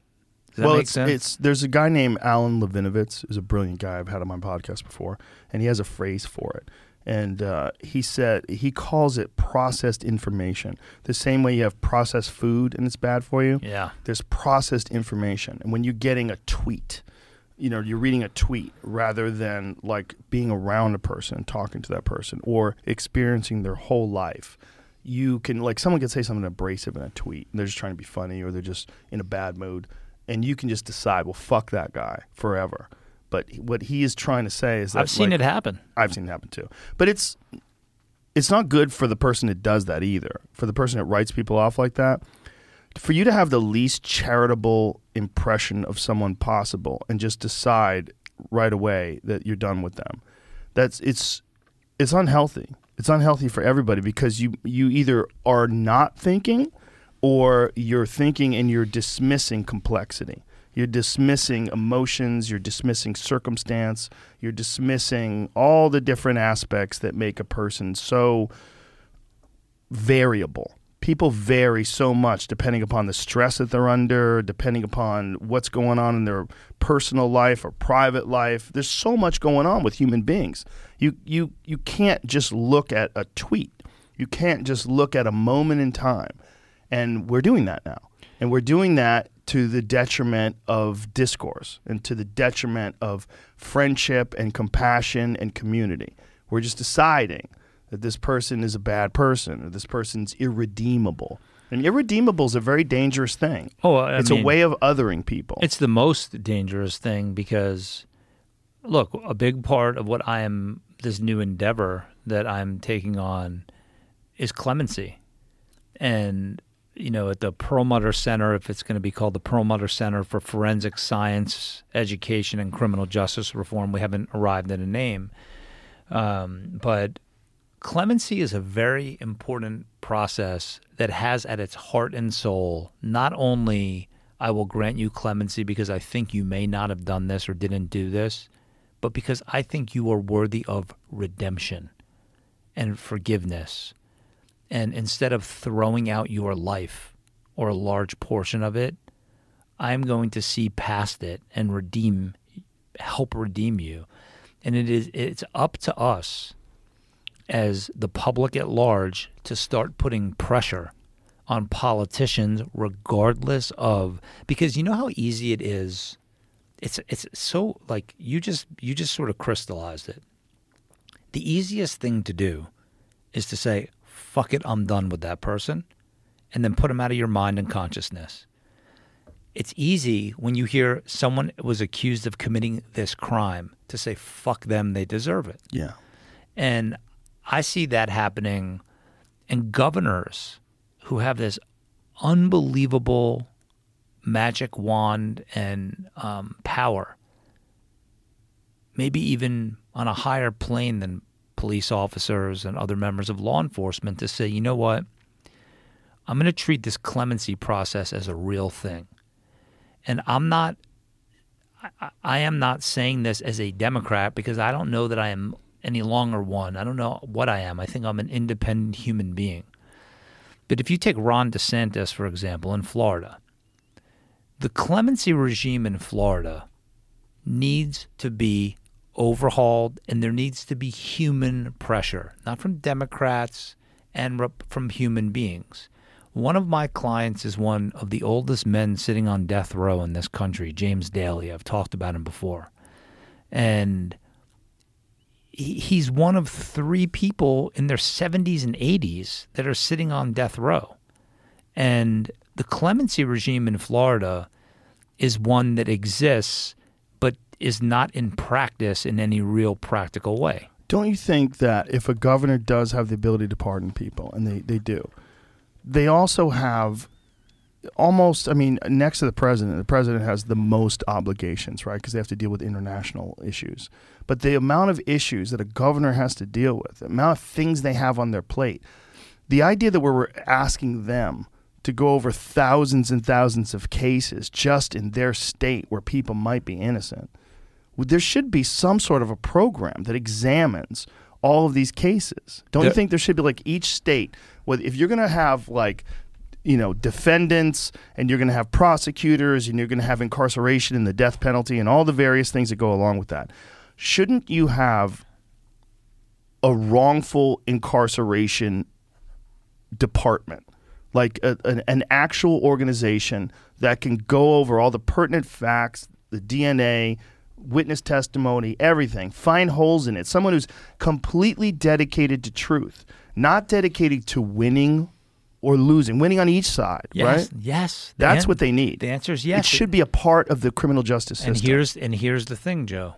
It exists in some municipalities. There are these things called conviction integrity units that re-review old cases, and they are an arm of the district attorney's office. Now, in New York, we just put one in place, um, and I believe it's being headed up by Terri Rosenblatt, who is, um, if I'm not mistaken, is being headed up by her as an old friend of mine. Um, where they re-review old cases, and they're an arm of the district attorney's office. There's one in Jacksonville, Florida, that has been responsible for helping get people exonerated. But those are exonerations, um, and those are re-reviewing cases. But getting to your point about the governor, you're a absolutely right, and b it exists. He doesn't act alone, Ron DeSantis or any other governor. They have a clemency board. And then there are all the statewide, top statewide elected officials are, have a staff. They have a lot of resources to re review these cases. So here's how this works Nikki Fried, who is r- the Secretary of the Commissioner of Agriculture, I went up to Tallahassee to try to lobby on James Dailey's behalf, not to set him loose, just give me a fucking hearing. Just the hearing. I can live with the result. If you just let me lay bare for you the facts of this case, this case is, was on, there was a whole 20/20 devoted to it. I'm on it. You can read about it. I've talked to you about the James Dailey case on this podcast before. There's stunning evidence of his innocence. I've presented it at an evidentiary hearing in Florida, and it keeps on getting denied on procedural grounds. No one wants to look at the facts. If there was ever, it gets it's time barred. You're bringing it up too late. The the real killer confessed to me in a jail cell. He has nothing to, no reason to do that. And then he doesn't want to testify in open court because his mother is in the courtroom. But check out the 20/20 special on James Dailey. And so when you're failing in the courts, clemency becomes okay, let me present it to you. When I was up there trying to talk to people on the clemency board, Nikki Fried was the only one that would give me a meeting at a time where she wasn't running for governor. Now I'm supporting her because she gives a shit. I spoke to Ron DeSantis. It was a favor for him to meet with me. He was two and a half hours late. And his decision was like reading a tweet. What about the wet pants? I said, Well, he goes, and I have 30 seconds. 30 seconds. I said, What about the wet pants? And you have 30 seconds? I said, Mr. Governor, sir. And he said, And take off your mask. This is like at the height of the pandemic. And I was like, What is my mask? I, take it off. And I'm, I'm like, Okay. It, it, it was so bananas. And I was like, I'm not in a mask debate with you. And if in 30 seconds you want me to tell you what about the pants, if you give me the benefit of a hearing, all I'm asking you to do is listen. He's like, You don't really think that I would let him go. What are you asking me to do? Commute his sentence? I said, I'm asking you to listen. By this point, he had turned his back and begun to walk away from me down the hall. And I said, So that was our meeting? And he didn't answer. And his aide goes to me, That went great, right? He engaged with you. I said, If that's your definition of great, we're really fucked here. Really? Yes. And I'm not there. If, if anything, I am tempering the story. It was so bizarre to me that just listen. And then if at that point you want to do something, let me get the facts out there. There's another guy that's sitting on death row in Florida named Nelson Serrano. All right. Nelson must be in his 80s by now. This this case is, is nuts. Nelson has a, a flat out alibi. These murders were were committed in Miami. I think it was a former business partner of his. He look at the Nelson Serrano case. He is in Atlanta. He has the strongest alibi possible. And the, the, the state of Florida argued that he had time to get on a flight, make it to Miami, get back on a flight, make it back to Atlanta, and commit this crime without anyone having seen it. They don't take into account the fact that the flight was delayed. But how, don't they have flight records? Like they have flight records, and they they cobble together a timeline in which he could have gone under an assumed name. It is What? bizarre. It is bizarre. What year is this? Um, this must have been in the nineties. Oh, okay. So, but that, that the murder that the mur- that the murders happened. But then he's living in I think Ecuador, somewhere in either South or Central America. He's retired. This was his former business partner that got killed. Um, and they just figured he must be good for it. And they tried him, and he's sitting there on death row. And if you were ever going to listen, I mean, this is the state in the country that has the most death row exonerations by far. So there were 39 people have been exonerated from death row in Florida. Let's give these guys a clemency hearing and p- your listeners, what can we do? I'm gonna I'm gonna get to a, a, case in a minute that's happening in Texas. A woman that is on on the verge of being executed. But what can you do? You put pressure on governors. Ron DeSantis, you know, and it's not just Ron DeSantis, Gavin Newsom. You know, you put pressure on Democratic governors, Republican governors. Take yourself out of this party affiliation and think about the human beings. What's going on with the woman in Texas? Can, can I? I'm going to faint Yeah, if I don't go to the bathroom. Yeah, I can see in your face. we'll be right back. and we're back. How was that? Good relief, sweet relief, right? It was like uh, it was like a supernatural relief because I was so into I was so into the conversation. I didn't want it to end. I know, but that's like a lot of resources thinking about holding back the pee. I got a weak bladder, man. Oh, he's weak. It's normal. Well, I'm on this medication to help relax it. So yeah, medication to relax. to relax bladder? my bladder, apparently I have something called bladder neck syndrome, which causes the you have of all the muscles that I should be proud of being sh- shredded. shredded. it's not my fucking bladder neck. So your bladder neck ten- tenses up too much. Thank you, mom and dad, for blessing me with that genetic. Is that a genetic thing? Is Yeah, there, it's there a just- side effect to that? No, it's just like you have a strong bladder neck and you need to relax it. Oh, so the medication makes you pee more. It relaxes your bladder neck, yeah, so that you can. It doesn't make you pee more, but it allows you to fully eliminate Oh, okay. The Some- more you know. some. That's some of those NBC things, the rainbow. The more rem- you know. I'm I'm I'm old enough to remember. yeah. that. So, Um, so this woman in Texas. Oh, so, I mean, look, if there were ever anything that I don't know, I keep giving Texas references, but That's where we are. that's where we are. Maybe that's why. Melissa Lucio is set to be executed in less than 90 days. Um, and there is hopefully forming and will continue to form enough of a groundswell of support for her. Um, she's been on death row uh, more than a decade, I think close to 15 years. And she's accused of killing her child. And I want to I want to preface the story of Melissa Lucio by saying if you're inspired by anything I say and you want to do anything, if you just Google Melissa Lucio and it's L U C I O and Innocence Project, right on the landing page of the Innocence Project, you will get to information about how you can support right now. Um, but you know, here's someone, and this goes back to rebuilding communities and why this is so important, right?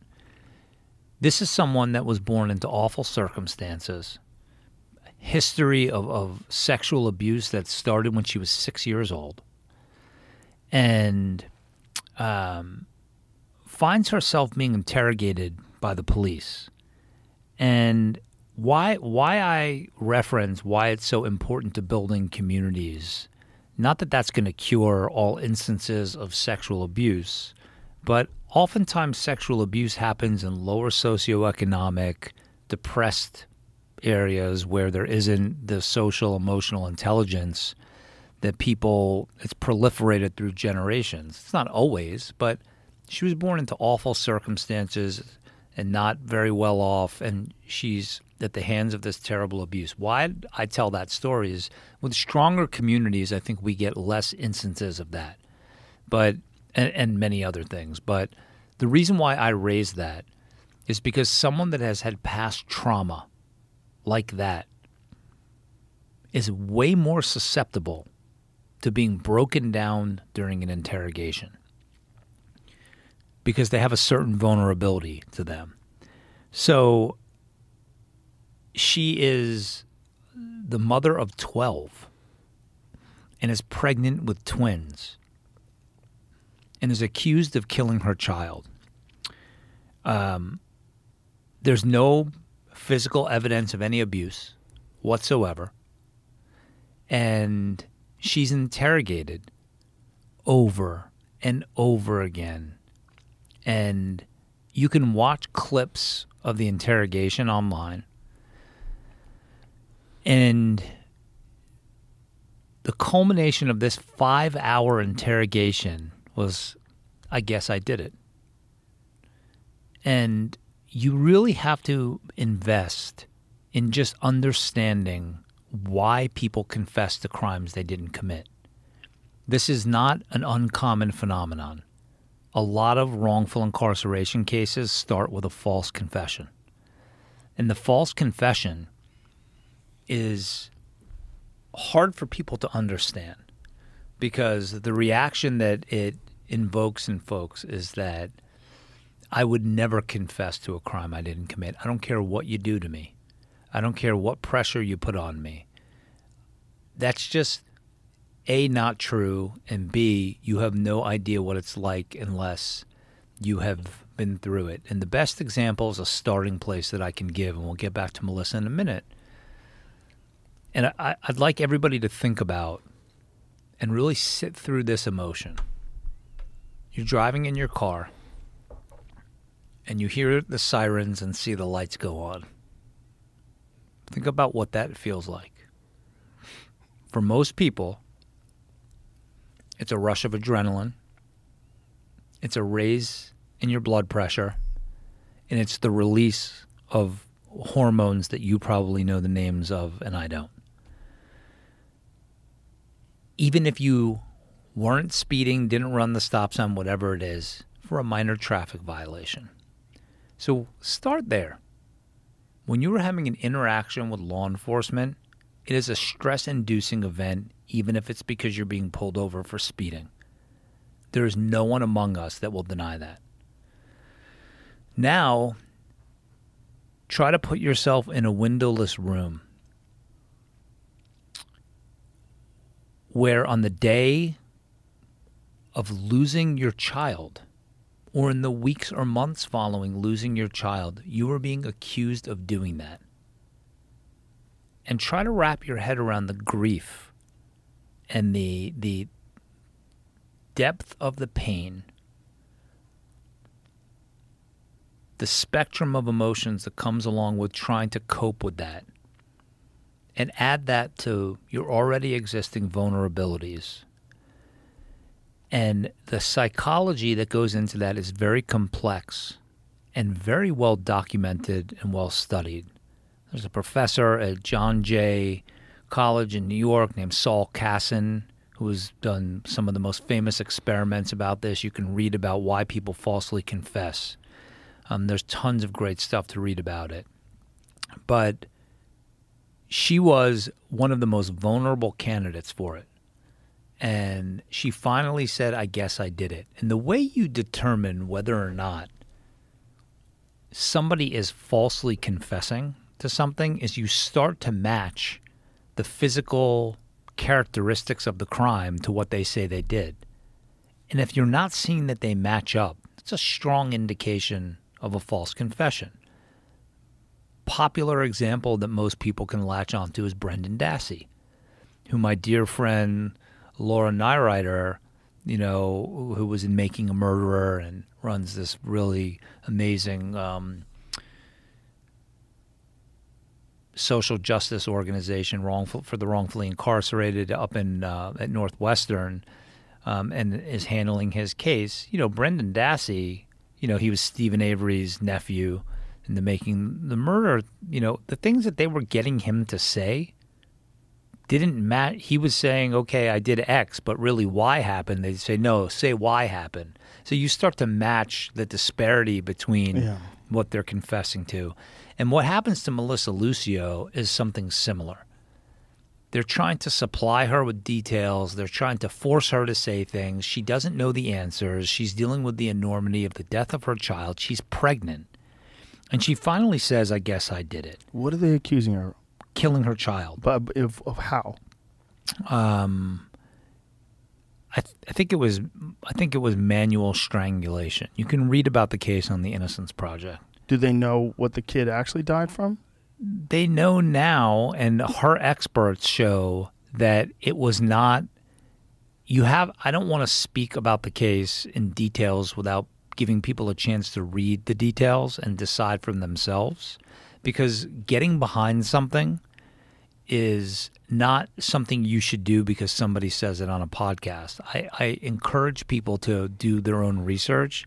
And frankly, I don't know enough about the details of the nooks and crannies of the case, but I know enough to know that the people that I'm close with that are working on her case have done the amount of due diligence that I would do and way more. Um, and what what I do know is that they had CP Child Protective Services records to go through that didn't document a single instance of physical violence toward kids. And as a as a starting point, the statistic on this is staggering. 70% of women that were exonerated are exonerated for crimes that never happened. 70? So let me say that again. Of the women that have been exonerated in the United States for crimes they did not commit are exonerated of crimes that never actually occurred. They either turn out to be accidents, suicides, um, or no crime happened at all. So that's the starting point. Um, you know, I, I just think that if you go and read about um, her case, and if you were ever like, I want to do something right now, you know, that is something that uh, the governor's name here is Governor Abbott, I believe. Yes. You know, and a lot of people lose hope, and but uh, you know, when it came to Rodney Reed and others, you know, things happen, and when there's a groundswell of support, things can happen. And before we go taking the life of a mother of 14 kids, she had to deliver her twins from in jail, from death row. Jesus. Um, you know, we better be really sure. and she's been in jail for how long? Uh, 15, 14 years on death row. And, you know, before we go, if we have any pause, any pause at all, we stop.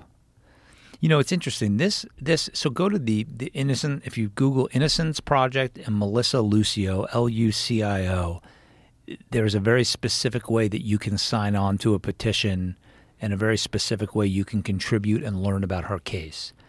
And you know, I deal with this often, and this is more of, of a question for you because I don't know the answer, and it's a riddle I've been trying to solve for more than 20 years. We like to think of ourselves as as impartial, right? So when, when I, whenever I'm I'm an alleged expert in jury selection, that was like my initial claim to fame. I wrote a book with a federal judge called The Law of Juries, and that was like the sexiest part of what I did, right? I was the jury expert. And when you're picking a jury, you're not really picking a jury, you're deselecting people because you don't have the ability to say, I want Joe and Jamie and Mary and Cindy. You only have the ability to say, I don't want Joe and I don't want Mary and I don't want Jamie. So it's really deselecting.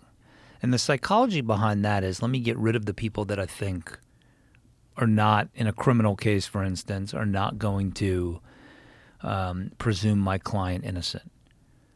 And the great fallacy of our system of justice, perhaps the biggest fallacy, is this notion that we presume people innocent until proven guilty.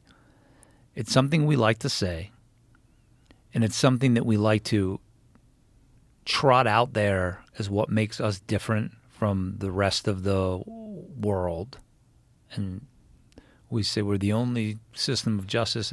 It's just not true if we're honest with ourselves, the first thing you think about when someone has been accused of a crime is that they must have done it. And now I don't accept my own opinion on it. My firm, there are tons of independent studies on it.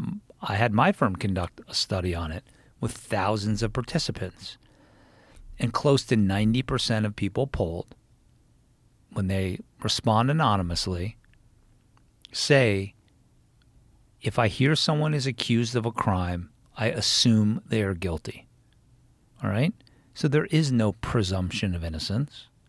So my question is there have been decades and decades of lawyers far more gifted than I'll ever be that have tried to crack this code. And I can encourage you to, you know, serve on juries and not look for ways out. I can encourage you that when you stare at the person sitting in that seat at the table, you look at an innocent person and say, that is an innocent man or woman. And there are all sorts of tricks and, you know, devices of persuasion that great criminal defense lawyers from Clarence Darrow to Ted Wells to, you know, Roy Black and Barry Scheck and, you know, every every great Jerry Shargel, Jerry Lefcourt, you know, Lisa Wayne, the best criminal defense lawyers I know have tried. You are shrouded in a blanket of innocence, and that that sh- that that shroud does not fall from your shoulder, not a bit, unless and or, until the government can tear it away from you. And when you go back into that room to deliberate, you should walk through that door saying, We are dealing with an innocent man or woman. Unless, and, unless and until the government can meet its burden of proof beyond reasonable doubt. But these are just words. And the problem that we have is that if you look at the rate of conviction in most federal jurisdictions across the country, it's over 98%. And that can't be. It just can't be.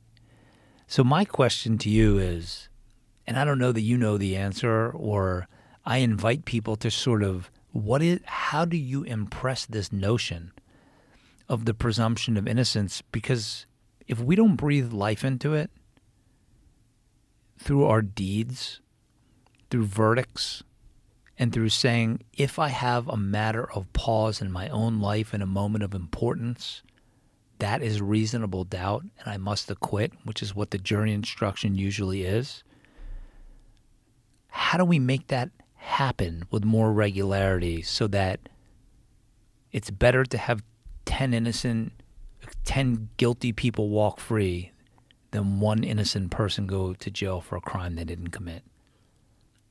And I don't, I've run out of fresh ideas today, but it's something always on my mind. I think we have a problem with with human beings just in general that we don't really know if someone's being truthful. There's it's very very hard to tell. And it's one of the reasons why when people are consistently truthful, like when you know for a fact they're truthful, when you know for a fact you can count on them for truth, you, we value them so much because we don't know. There's always this chance. You know, you meet someone, they're charming, and they turn out to be a serial killer. You don't know. I think we're going to come to a point in time with civilization where there is going to be a technological innovation that allows us to bypass what we're looking at as a bottleneck now, which is like, what is your intent? What's going on actually in your head versus what you're saying? Really? Yeah. I think that's going to happen. I don't think it's going to happen does that soon. take? It's probably going to be a neural transplant. It's probably going to be something like Hmm. Neuralink. It's going to be something. When, when I say transplant, I mean uh, I meant uh, implant. Um, it's going to be something that interfaces with the mind that allows you to share ideas without the use of words. Um, I think there's a problem with words. I think the problem with words is that you can use them to manipulate perspective. You can use them to manipulate the way someone feels. You, you, that's what charm is, and personality, and all that charisma shit. It gets it. It becomes a problem, and the lack of charisma becomes a problem as well. The uh, you know when people are nervous and they're not good at communicating, that becomes a problem. There's like we don't know if someone's telling the truth. A problem in that we equate it with them being dishonest. Yes. Hmm. Yeah. Well, some people just lock up. Like some people, if a like you're talking about the cop behind you, some people if a cop behind them, they, if they've never done anything wrong, they fucking feel guilty and they're terrified. for no reason. Just they have this fear of authority. And if a cop is behind them, the lights go on, they're a babbling mess.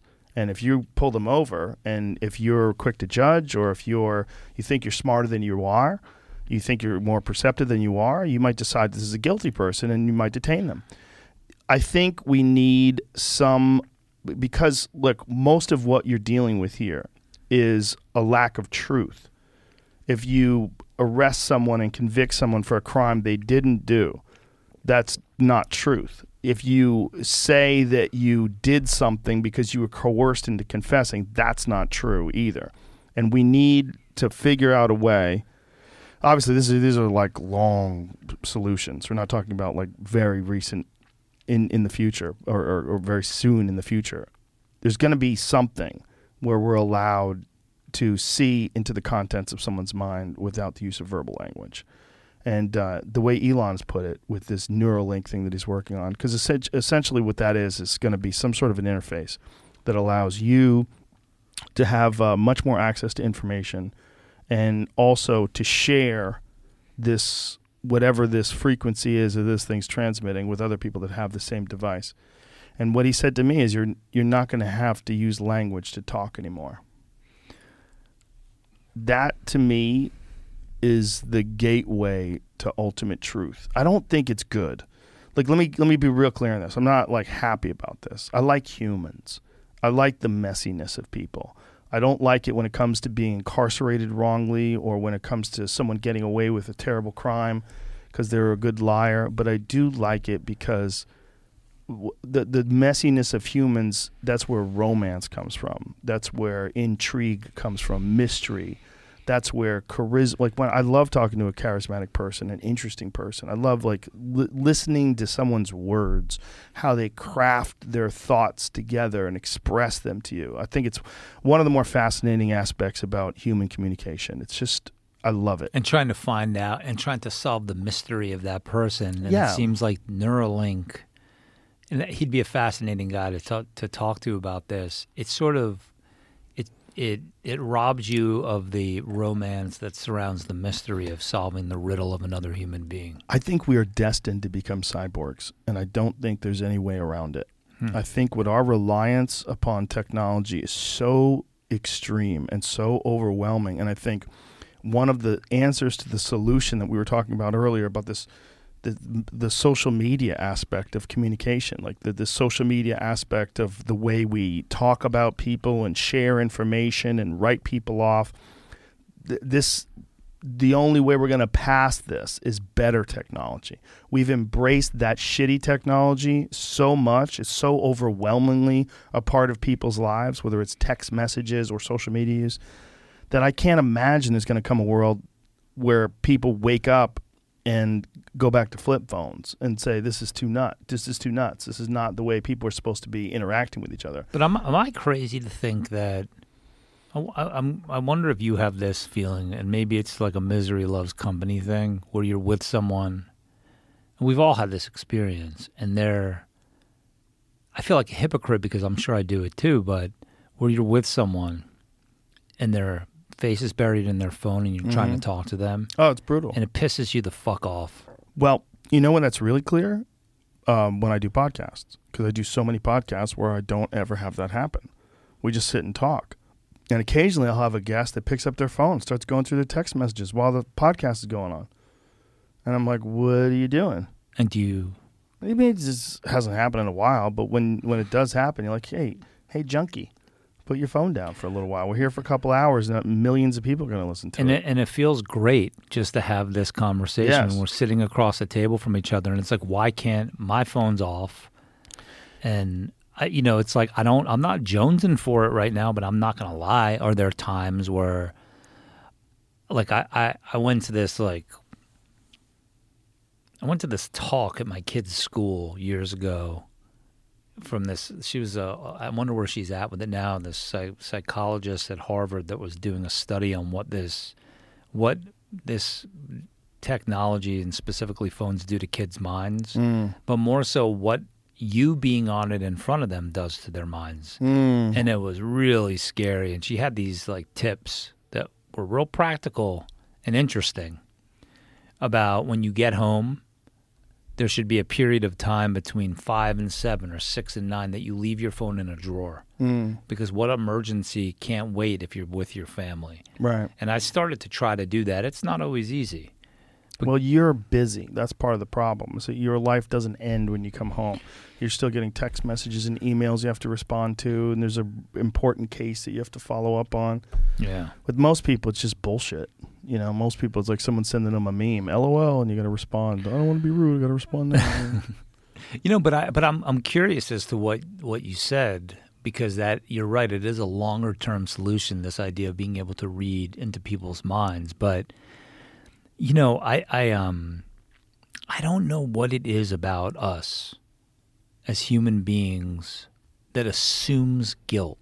Because if you look, I'm not a big like founding fathers had it right guy.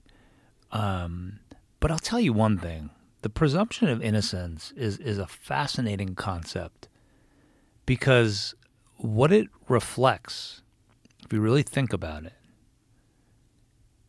is a belief in the best about another human being. Mm. It it it presumes not that they're innocent, not that they're benevolent. It presumes the best about humankind. It presumes that you wouldn't do this awful thing that someone is saying you did. Mm.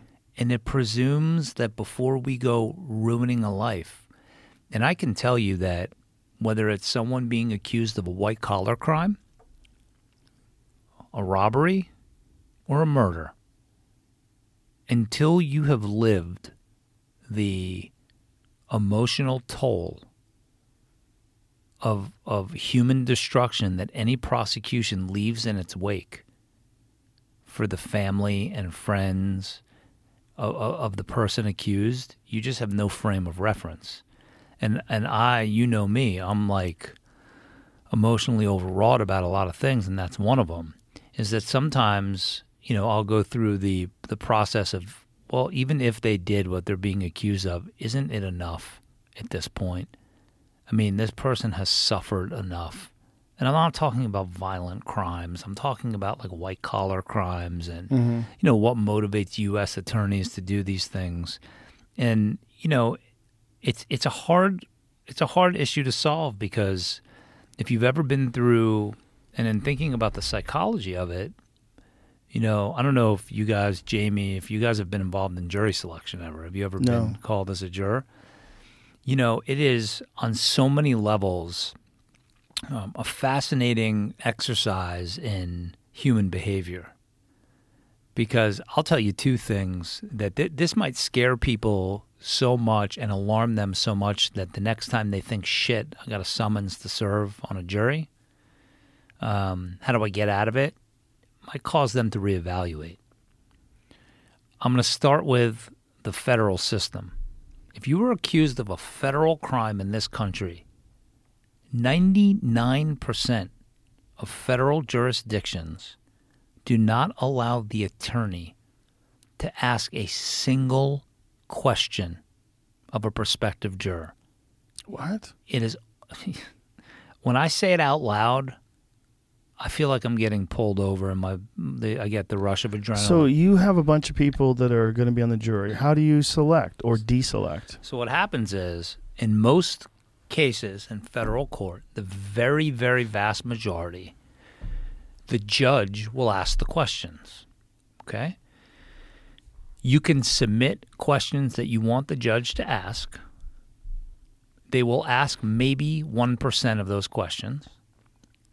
And then they seek to rehabilitate people and talk them out of whatever bias they are willing to share, which is rare, and I'll tell you why in a minute. And you have to base it on their occupation, you have to base it on their how you think they might think based on just very general demographic information. Where they work, do they have experience in finance or accounting if it's an accounting fraud case because a lot of federal cases are, you know, white collar cases. And in the rare case like the El Chapo case, the the Ghislaine Maxwell case, there'll be a jury questionnaire which you'll get information, but when it comes to following up with the jurors, look, the Ghislaine Maxwell case is a great example. The last two pages of the questionnaire in that case asked if you have ever had any experience or been the victim of sexual abuse. And there's one juror in that case that checked off no. And then did an interview with a British news outlet and said that when they were deliberating that the way that he was able to get the other jurors to understand that these alleged victims weren't lying was to recount his own experience with being sexually abused. So he lied about the most fundamental question that the defense was interested in. And whether you think she's guilty or innocent, you followed the trial or you didn't. That she in any universe should get a new trial. So what so the answer to your question is most of the follow-up is done by the judge 99% of the time, if not 100% of the time. So you think about this. You are in a situation where somebody's liberty is at stake and you can't stand up trying to defend that person and protect their presumption of innocence by saying, look, and this is my shtick in state court when you can ask questions. And it comes from a place of understanding that when you are in a room full of strangers, you want to view yourself as being fair and impartial, and you want others to view you that way. That's who we are as mammals. That's Psych 101. So I always start by saying, look, bias can be a dirty four letter word when you apply it to your, someone's ethnicity, sexual orientation, and so forth.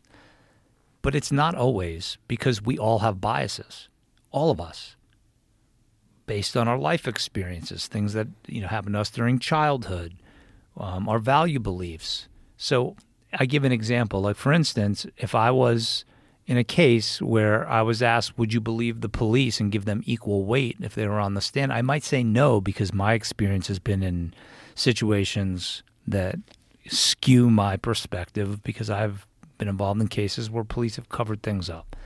So I get people's guards down. That's my first to to tell them that it is okay. It, we just want to know. So and it's totally fine, ladies and gentlemen, if you feel this way and we just encourage your honesty. And if you want to talk to me off to the side with the judge, you can. But just please take a look at, at my client and please stand up and just search yourselves for a minute. And how many of you feel that he must have done or she must have done something to be here? Must have done something wrong. You know, they don't just prosecute people for no reason. And if you feel that way, that's fine. And I always get a hand. Mm. And then I say, I say thank you so much for your honesty. It is so important that you did that. And all of a sudden, people start to see that that's okay, and they feel comfortable. And then you see more hands. And now that is what this process should look and feel like. You cannot ask that question in federal court, period. Why? Because it's just become accepted not to. And you know, and the I, Ghislaine Maxwell case was federal court. Court it was federal court. But so there was a questionnaire that asked yeah. if so this in, person had been sexually abused. Yeah. So in cases where there has been a ton of media attention, totally up to the judge, totally up to the judge, they can grant what's called a supplemental juror questionnaire. So they granted one, and then you have to worry about people lying and then, you know, if you say to the judge, I'd like to follow up on questions X, Y, and Z, oftentimes the judge is like, no, we got enough. That's why you did the questionnaire. And the question becomes in most federal cases, jury is picked by lunch. I didn't misspeak. There's like a race to get the at the most critical. These the wheels of justice grind slowly, right? It can take years for these prosecutions to, to develop. And at the, the time when you should be slowing down and taking your time is, you know, at a time where, you know, you should be so careful, so careful. You know, the Michael Avenatti case is another example. He just got convicted in in New York again. And watch what happens in this case. And I've been on a panel with this judge before years ago, and his his attitude seemed like to me any old any old twelve will do. It was like a, kind of like an arrogance. And in that case, the jury comes back and says that they're deadlocked. Okay? And then he gives what's called an Allen charge, which is a pretty standard instruction to a jury. Go back, begin deliberating again. Um, don't let emotion um, factor in. And then they get a note from the ju- they get a note. The judge gets a note from the jury saying that there, there's one juror that you know doesn't want to look at any evidence and is just going on their emotions and can't even show evidence to prove her side of it or his side of it. And then the judge goes back and says you need to put emotion aside and you need whatever instruction he gave. It was obviously a juror that wanted to acquit. The defense has no burden to put on evidence. It's the prosecution's burden. So the judge should be taking their time there and being very careful. And this judge essentially didn't put a finger on the scale, smashed the scale down with his foot. And that's not saying I believe or don't believe in Michael Avenatti's innocence. I just think that it's it these are high profile examples. So in federal court, if you say attorneys have to start making a record and saying your Honor, I really need you to ask how many people assume my client must be guilty, and I need to be able to be the one to ask it. And, you know, as for your listeners, if you're summoned to go sit on a jury, you know, remember these stories of the wrongfully convicted. And God forbid it could be you or uh, someone in your family, and really think about the human life and take a long, hard look at the person. And, you know, I think we know by now the fucking government gets it wrong. They get it wrong. They get it wrong when they're dealing with pandemics. They get it wrong when they're dealing with budgeting. They get it wrong when they're dealing with the criminal justice system. And they get it wrong more often than you think. They usually assume guilt and work backwards from that assumption and focus, as you have correctly identified, on the win. So that is the process in federal court. And it's it, it should be it is one of the biggest threats to the presumption of innocence that is not talked about enough. And the way I connected with the um, co author of my book is that she was a federal judge And um, it's a very prestigious position. They're appointed by the president. She's a federal judge in Boston. Her name is Nancy Gertner. And she was the only judge in that federal district that would allow attorneys to conduct jury selection. Hmm. And she heard about my work and I heard about hers, and we came together in that way. And, you know, we co authored this book. And it just should be, you know, something that happens more often, but is for your jurors. And I, mean, I get a lot of interest from aspiring lawyers um, as a result of being on your show. Whether you're going to be a prosecutor or a defense lawyer, this is these are things you need to keep in mind because we're dealing with real people and real human beings. And it's easy to talk about them like they're numbers, but it's like you didn't know that this was the process in federal court, right? Yeah. Scary, isn't it? It is scary. The the idea that you can't ask any questions doesn't seem any that doesn't doesn't seem to serve any purpose. Yeah, and you know, and if you juxtapose that with state court, I mean, I had this this um, dentist that was accused of of poisoning his his lover's husband to death with midazolam. Now, midazolam is some, you know, relaxation amnesia agent that is administered by dentists. Hmm. Um, and you know when they're pulling teeth to get them to get people to you know it was a um, it was an anesthetic, and I was I conducted the jury selection in the case, and it was one of you know the one of the great criminal defense lawyers of our time, Jerry Shargel. It was one of the last cases that he tried, and he asked me to conduct the questions, and it was in state court. The jury selection lasted days because you know how many panels we went through of people where I was able to get their guard down and say, "Look, look at him, Mr. Nunez, stand up." You know, he must have done something, right? And the hands would fly up. And I would say, Your Honor, and excused. Let's go on to the next panel. Hmm. And that's what should happen. And we need that kind of reform to happen in the federal system. And we would see a lot less convictions if that happened because people lie because they don't want to be viewed as unfair. How does the selection work in the federal system then? Like, say, if you were gonna, if you were a defense attorney, how do you help pick a jury or deselect? So it's an interesting question. So what the judge will typically do is say, "Have you heard anything about the case or read anything about the case?" And you know that's not enough. I'll tell you why, because the description they were given of the case, uh, may, the names may not ring a bell, right? But if you like, if I know that the media coverage of the case was such that two men were from X bank were accused of um, trying to fix the market by spoo- by this process called spoofing and make it look like there were trades happening that weren't to drive up the market price. If the judge says, "Have you heard of John Q. Smith or Mike Q. Public before?" and charges against this bank, and no one says yes, okay, how about, well, have you ever heard about a case where people were accused of doing what I just described? That sometimes raises hands. And then they realize, oh, I have heard about this case.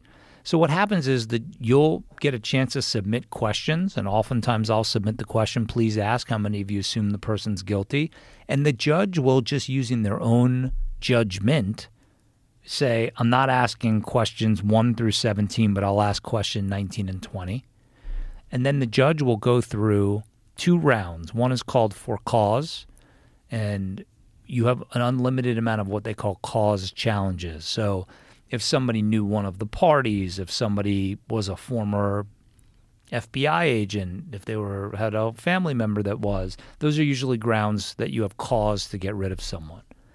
Um, or if someone has read about the case, right, and all they've read is that the person's guilty. So watch this. A high percentage of judges used to be prosecutors. A very high percentage. Oftentimes, they were prosecutors in the same office that they are now presiding in cases over. I mean, I have three trials coming up where that's the case. And what they will do is they will say, I understand, and I am not I am not shading this a bit. This is exactly what happens. I understand that you have read about the case and you may have formed an opinion. I'm going to instruct you that you are only to listen to the evidence in this case and you are only to consider that evidence and put aside whatever it is you have read or heard. Do you think you can do that? So let's just stop for a second. Think of the psychology here. You have someone that is physically standing above you on a bench, okay, in a black robe, appointed by the President of the United States. These federal courtrooms are very regal. You have this authority figure. And the psychology there is, of course, I want you to view me as being fair, and I want to view myself as being fair.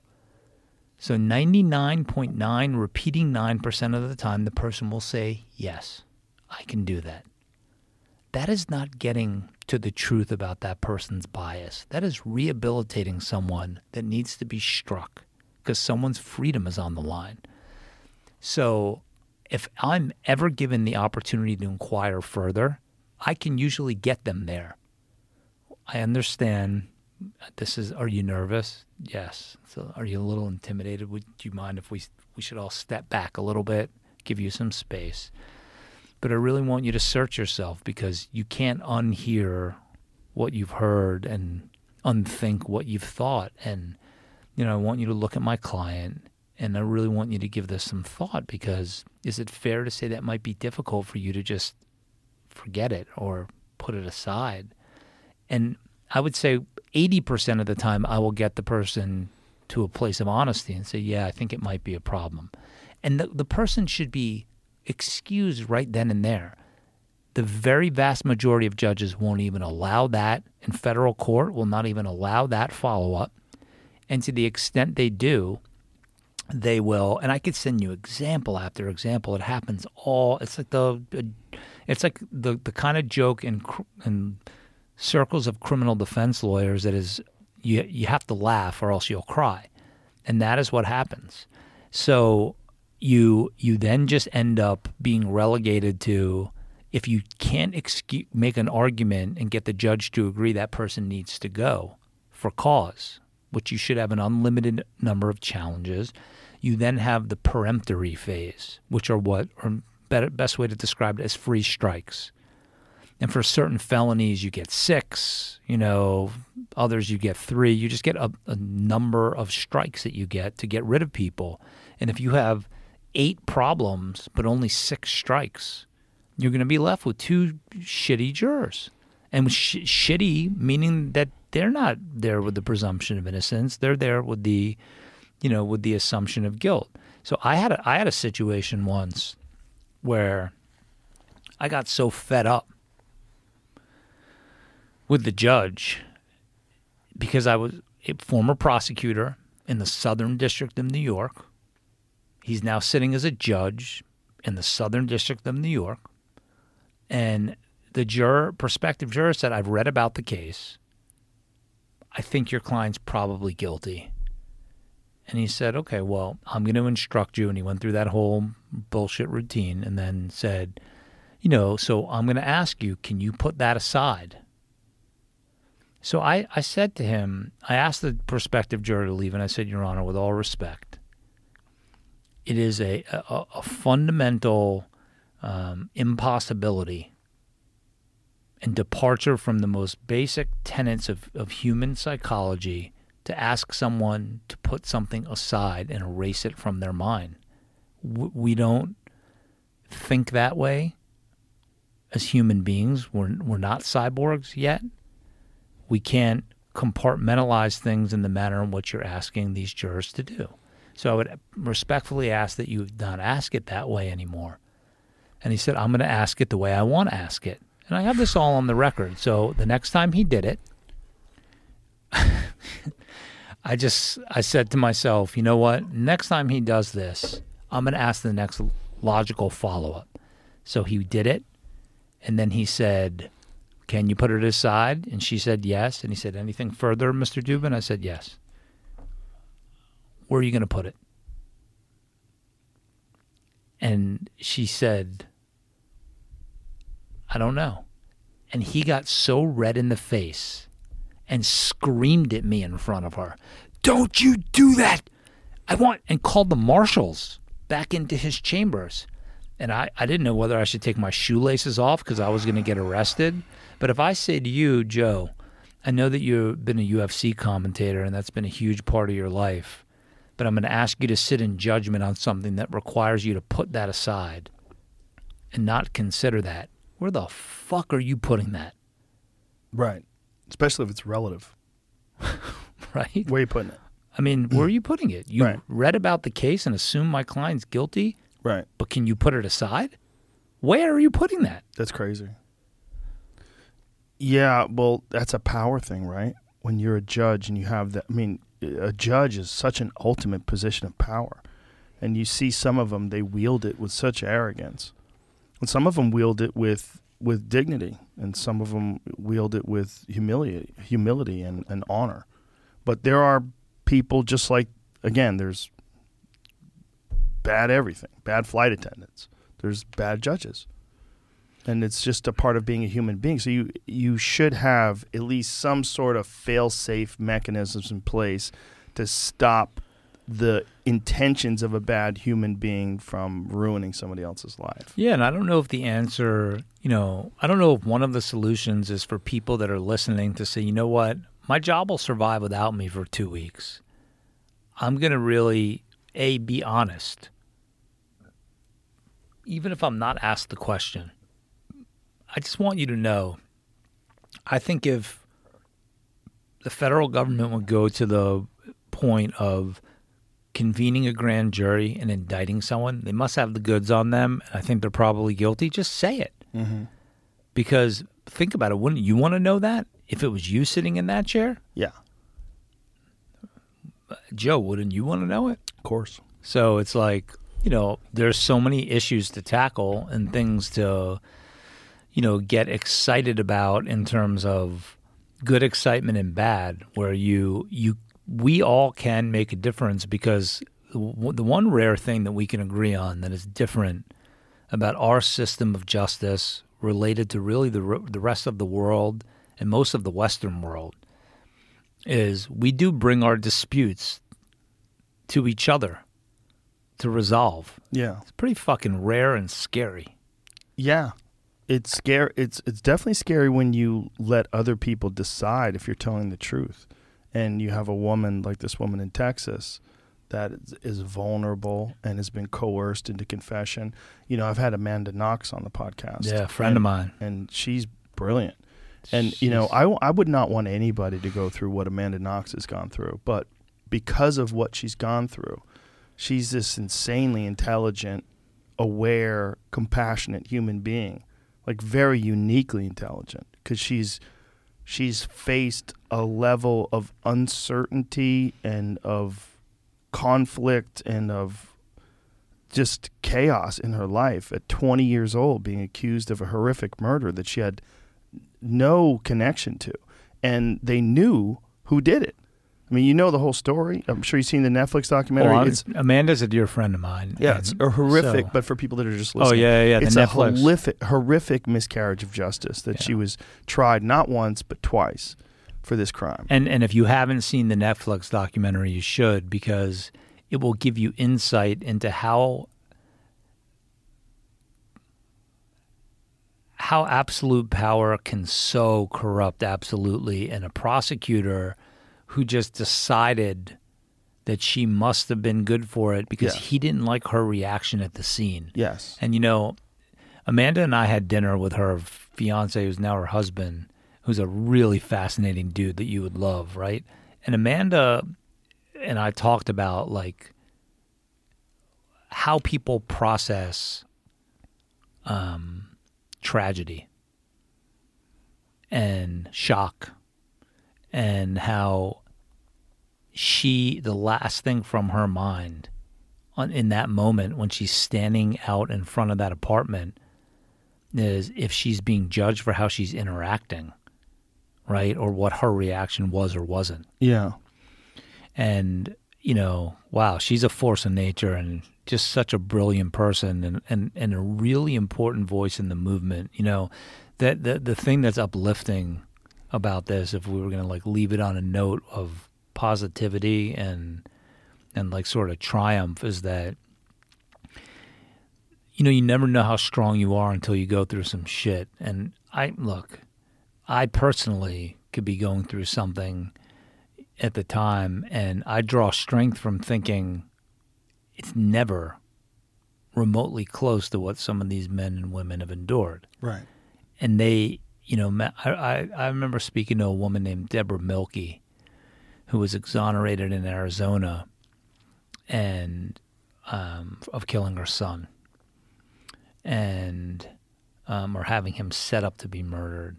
And I, I remember asking her one time how how the fuck she survived. And she said, you know, you it sounds cliche, but you don't realize your strength and how strong you are until you're put in a situation where you're either gonna succumb to it or figure out a way through it.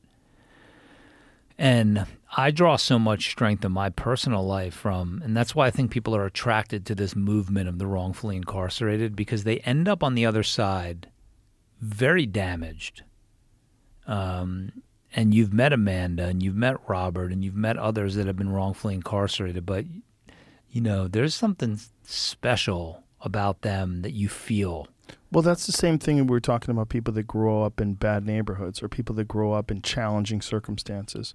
They develop character that you don't get if your parents are billionaires. There's something about going through adversity and coming out on the other end of it. They're more compassionate, they're more understanding, they're more there's there's something there that exists because they've had to endure. Just like I mean, it's it's maybe not the best analogy, but the only way you get good at running is to run. The only way you get good in shape is to push yourself. These people have been pushed emotionally, they've been pushed psychologically, and they've developed this resiliency that the average person doesn't have. And that's what it is. And that's one of the, one of the reasons why they're so compelling. That's why they're so fast. She's so fascinating to talk to. She's so brilliant. But I would never want anybody to go through that. I would never want my worst enemy to go through what she went through, to be unjustly accused of a horrific crime. And because of that uncertainty and that chaos, and also she's become she became this famous person, famous for being accused of a crime, and most people don't look past the headlines, right? So most people look at her and probably thought, "Oh, she killed that girl." That's instantaneous, right? The Yeah. instant so she has to live with that. So everywhere she goes, she has to overcome this initial bias that people has that she she's a murderer. So they don't want to trust her. Or, you know, there was so many things about that case that were connected to like devious uh, sexual practices and Satanism and all kinds of wacky shit that prosecutor de- devised to try to uh, justify his bias towards her. You know, there there's a um, there's an important book that people should read, and he would be a fascinating guy for you to speak to at some point. His name is David Rudolph. He's a, a, very prominent criminal defense and now civil rights attorney, and he just wrote a book called American Injustice. And I'll write it down. Yeah. David Rudolph, American Injustice. Yeah, and he he has this terrific podcast um, with his wife, who's also a criminal defense lawyer. Her name is Sonya Pfeiffer.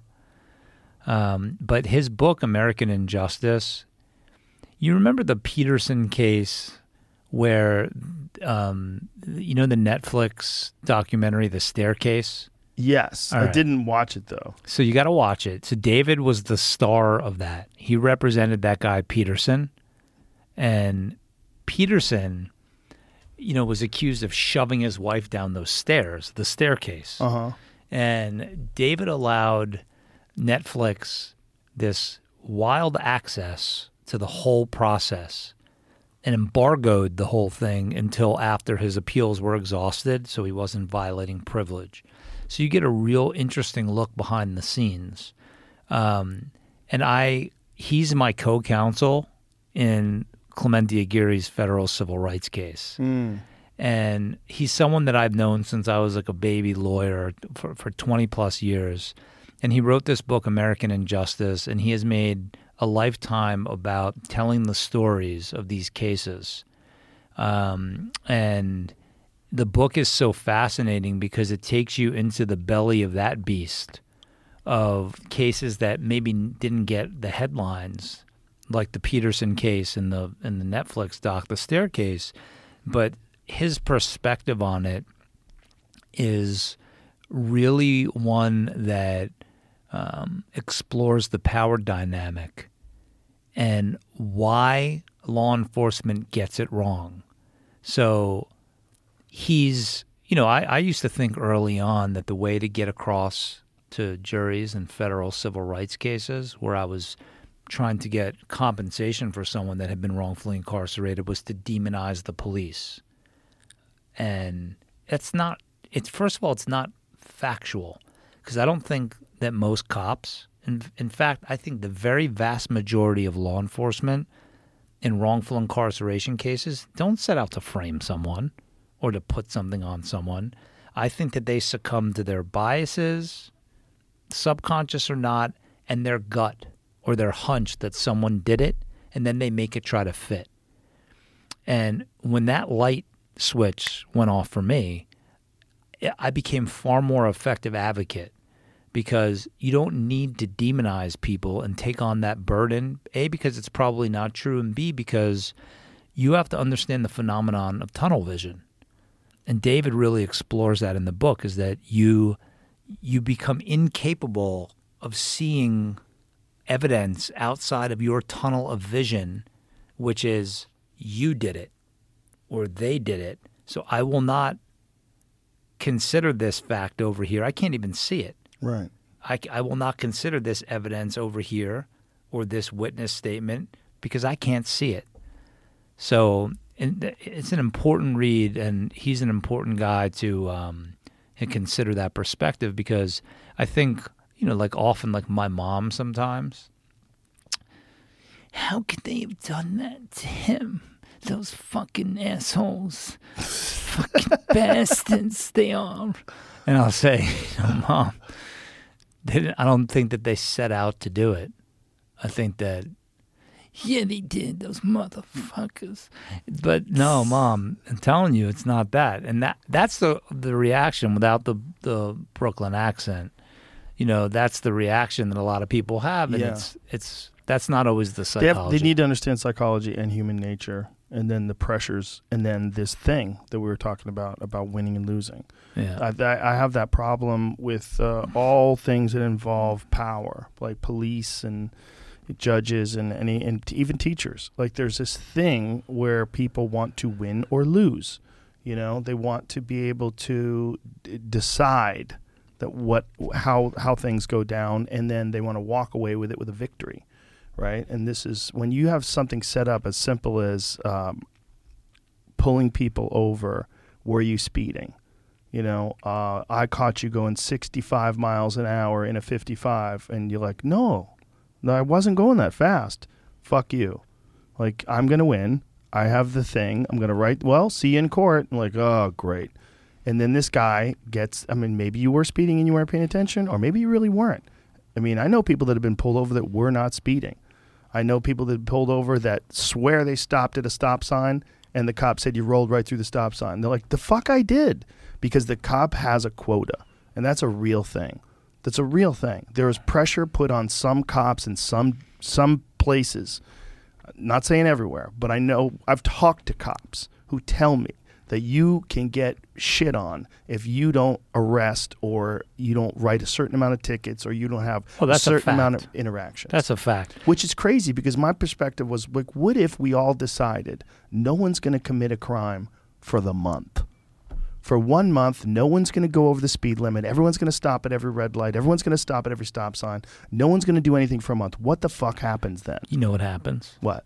The municipality says, "Where are we going to generate money from?" Yeah, that's the problem That's because the there, a lot of them are glorified revenue collectors. Yeah. And that's the argument for when people pull people over that you shouldn't have cops do it. But then who are you going to have? Yeah, Meter maids? Well, it's it's funny too because you said that they are the ones that wield the power. I don't know if they had this when you were in elementary school, but you remember safety patrols? Yes. So I don't know what the fuck they were thinking because I ended up being a bit of a problem child. But I remember when I got that that orange. It was like a belt with Oh, something you that became went a over cop? your chest. I became a cop. I remember thinking, I remember going like this. It's on. I was Yeah. in third grade. It's on, motherfuckers. Dude, I had a similar thing happen when I became a security guard. I was a security guard at this place called Great Woods, and I talked about it in that video that I made about the whole Neil Young controversy. When I was a kid, I was 19 years old, I worked as a security guard, and I saw right away from my first day on the job that there's this very clear separation between us and them because when some the first day on the job, somebody stole one of the golf carts. We drove around these golf carts, and some kid stole it. And there's a guy named Alley Cat. Alley Cat was running the the security thing, and he was a hardened older dude who'd been around the block for a long fucking time. They tackled this guy off the golf cart and they beat the fuck out of him, and they beat him with a walkie-talkie. And I watched it happen, and I was like, oh shit, like this is like this is a serious job, and uh, the, what the, the what I'd said about it is that one of the reasons why I quit, the main reason I quit, was actually a Neil Young concert, which was hilarious. Like Neil Young's concert while it was going on, it was kind of cold outside, and so a bunch of people. There was a like a it was an amphitheater. So there's a covered area and there's an outside area that's not covered. It's a lawn area, and on the lawn area, these Neil Young fans started bonfires, and we were told to go put out the bonfires and tell them to stop. Uh-oh. And we went out there, and then chaos broke loose. Brawls and shit are Yeah, breaking exactly. out. And I put a, a hoodie on, I zipped it up over my security outfit, and like, fuck this job. And I quit. I quit on a Neil Young concert. And I walked home, I walked out to my car, I drove home singing Keep On Rockin' to the Free World.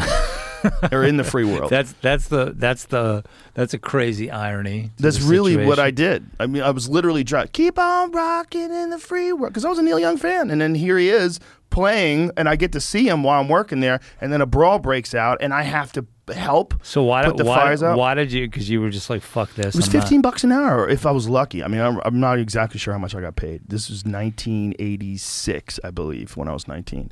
So I was like, I'm not going to get my ass kicked for 15 bucks an hour. You know, I'm not a big guy. Like me being a security guard is not like a wise move anyway.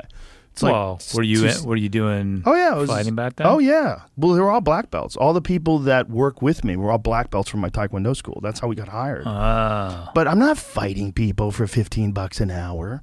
Like random psychos at a Neil Young concert that are lighting bonfires. Get the fuck out of so here. So you were just like, I'm out. yeah, I quit the job. I'm like, I have a feeling of self-preservation. Like this is not wise. This is not smart. Like this, the whole thing was wrong. Did you watch the rest of the concert? I did not. I don't think they. I don't think the concert continued. I think they shut it down because the fires got out of control. It was pretty crazy. But I remember chaos was going on. I remember my friend Larry, who's like one of the most peaceful guys I know, punched this dude, and I was like, "Well, I'm out of here because if Larry's punching people, then I'm next, and I am not getting my fucking brains kicked in." You know, for this fucking stupid job. And I was also like realizing that there was this separation between us and them that you would have. Like, where you'd tell a car, hey, man, you can't park there. They'd be like, fuck you. You're like, no, fuck you. And you're like bring other guys over. And then it was like, and then this- it would happen. Yeah, it was like, this is so. And it and at that age, that probably felt good. Well, it did, but I was also like, if I would, if I ever lost my temper, always, I would always be like, I was always disappointed with myself, always, and then I always be like, why was that? Like, what happened there? And then I would think about it, and I was like, what? This is like a thing that's happening where I'm separating the people who work as security from the people that are the the people in the crowd, the audience members. I'm like, this is weird. Like this, and then I was like, this is probably what happens with cops on a much grander scale. But isn't isn't there something uh, something about how power makes even the most innocent and pure-hearted amongst us intoxicated in some way? That's the Stanford prison studies, right? Yeah, which I think right. are flawed. I think there's some sort of a flaw in there. Like people wanted to get out, and they were, I don't know. There's there's something to that, but it's not shocking when you hear about people having power to tell people what to do and not to do and abusing it. And you see it at TSA. You know, you see it at uh, you could see it almost everywhere. Like pe- there's certain people that are abusive when it comes to power. And you know, this is a strange time when it comes to power, when it comes to police, and th- because the respect for police has waned considerably since the George Floyd murder. Like everybody is like, like if you think about the way people view the police from 2019, from that moment, well, I guess it was 20, right? 2020 when he was Mhm. killed. From 2020 to now, it's a very different world in terms of the way people see the police once those they started lighting cop cars on fire in LA and you started seeing some of these crazy riots and then you started seeing these smash and grabs all throughout New York City where that fucking goofy mayor told everybody to not do anything and to let stand down and let this all take place, let them burn it out of their system. You're like, "Oh my god, this is wild." Like we literally have like a different world now. It's a different world in the terms of perceptions like how people think about law enforcement. Well, and, and it and it has a corrosive effect on the good cops that are out there. Yes. that you know are afraid to get accused of something when they're actually enforcing real crime. So Mm-hmm. Yes. it's complicated and It is tricky. complicated, and it, this the, I think defund the police is an easy thing to say, and I understand the the motivation behind it, and I g- agree with the motivation and the sentiment behind it. But I think that a better better way of looking at it is let's find out what the fucking root cause of all these problems are. Let's fund that. Fund fund whatever it is that's causing all these problems. And then when it comes to police let's find out why they behave so poorly when they do and and fund better training. And also come to grips with the concept of PTSD because how many cops have seen the videos that I was talking about earlier like where the guy pulls over and pulls the gun out and starts shooting at the cops oh they've all seen those because that's their job Every cop has seen a video online of a, a, cop getting shot because he makes a mistake, or they have a buddy where it happened to them. Every time they pull someone over and they have tinted windows, they have no idea. They have no idea what's happening. yeah, in it must be frightening as shit. It's got to be, and they've probably seen so much violence. I mean, I have friends that uh, have worked as EMTs, and they'll tell you that there's there comes a time where you've seen too many people dead. You've seen too many people that have been shot, too many people that have been hit by cars and it, it gets you you have like a like a numbness a horrible numbness that can come upon you now imagine if you're a cop and you're 10 years on the job 15 years on the job how many murders have you seen how many people have you seen fucked up i mean how many times have you seen this how many guys do you know that have been shot how many times have this has this happened where your whole life is like centered around some mitigating the threat to yourself and trying to get home every day. It's we don't think about it because we just think of these cops doing these terrible things. And there are cops that do terrible things. That's real too. But there's also the the psychological burden of being a police officer.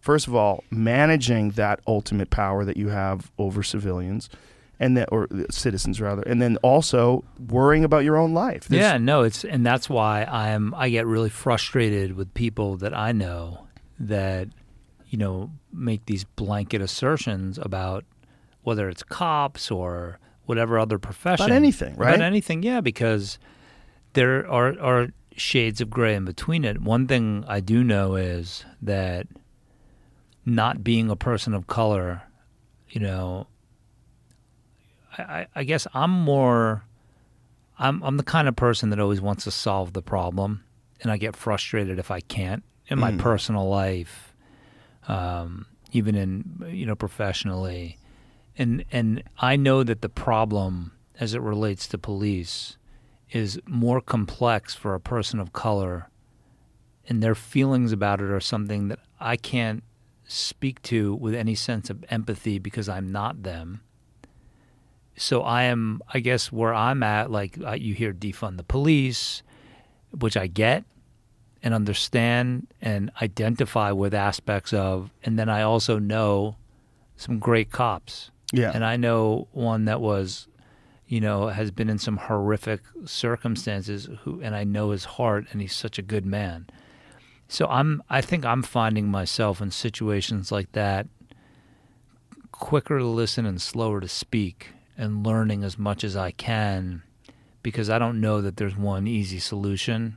That's a good attitude. And I think that's a good maxim for everything. I want to continue yeah. to live my life. As someone who talks too much, which is what I do, yeah, that's good. I, listen more. I wish I listened more. I try to listen as much as I can. I've listened more now than I used to. Like I've gotten better at it, but it's a process. You know, it's a process of. Uh, I think one of the things that I've gotten out of this podcast is this process of understanding people. That I understand people way better than I ever did before, just from having these long form conversations with them. Just different people. You're different than the guy who was here yesterday, who's different than the guy who was here before. It's like there's this constant interaction with different minds, with different life experiences and different circumstances and and you know, and I'm different every day too. So it's like uh, these these things are just layers upon layers upon layers of education that's what's come out of this podcast for me that was very unexpected. You know, when I first started doing this, it was really just talking shit with my friends. We just get high and say stupid shit and just laugh and joke and just talk, just have fun, just to hang. And it then became something very strange, like what it is now, where it's this, it's too big. It's like it's it's just two people, right? It's just you and me, and you know Jamie's in the room, but it's you and me talking, just two, but it's not two it's two with an audience of millions and millions and millions and millions, and it's hard to see. That's a hard thing to see. It's a hard thing to even conceptualize.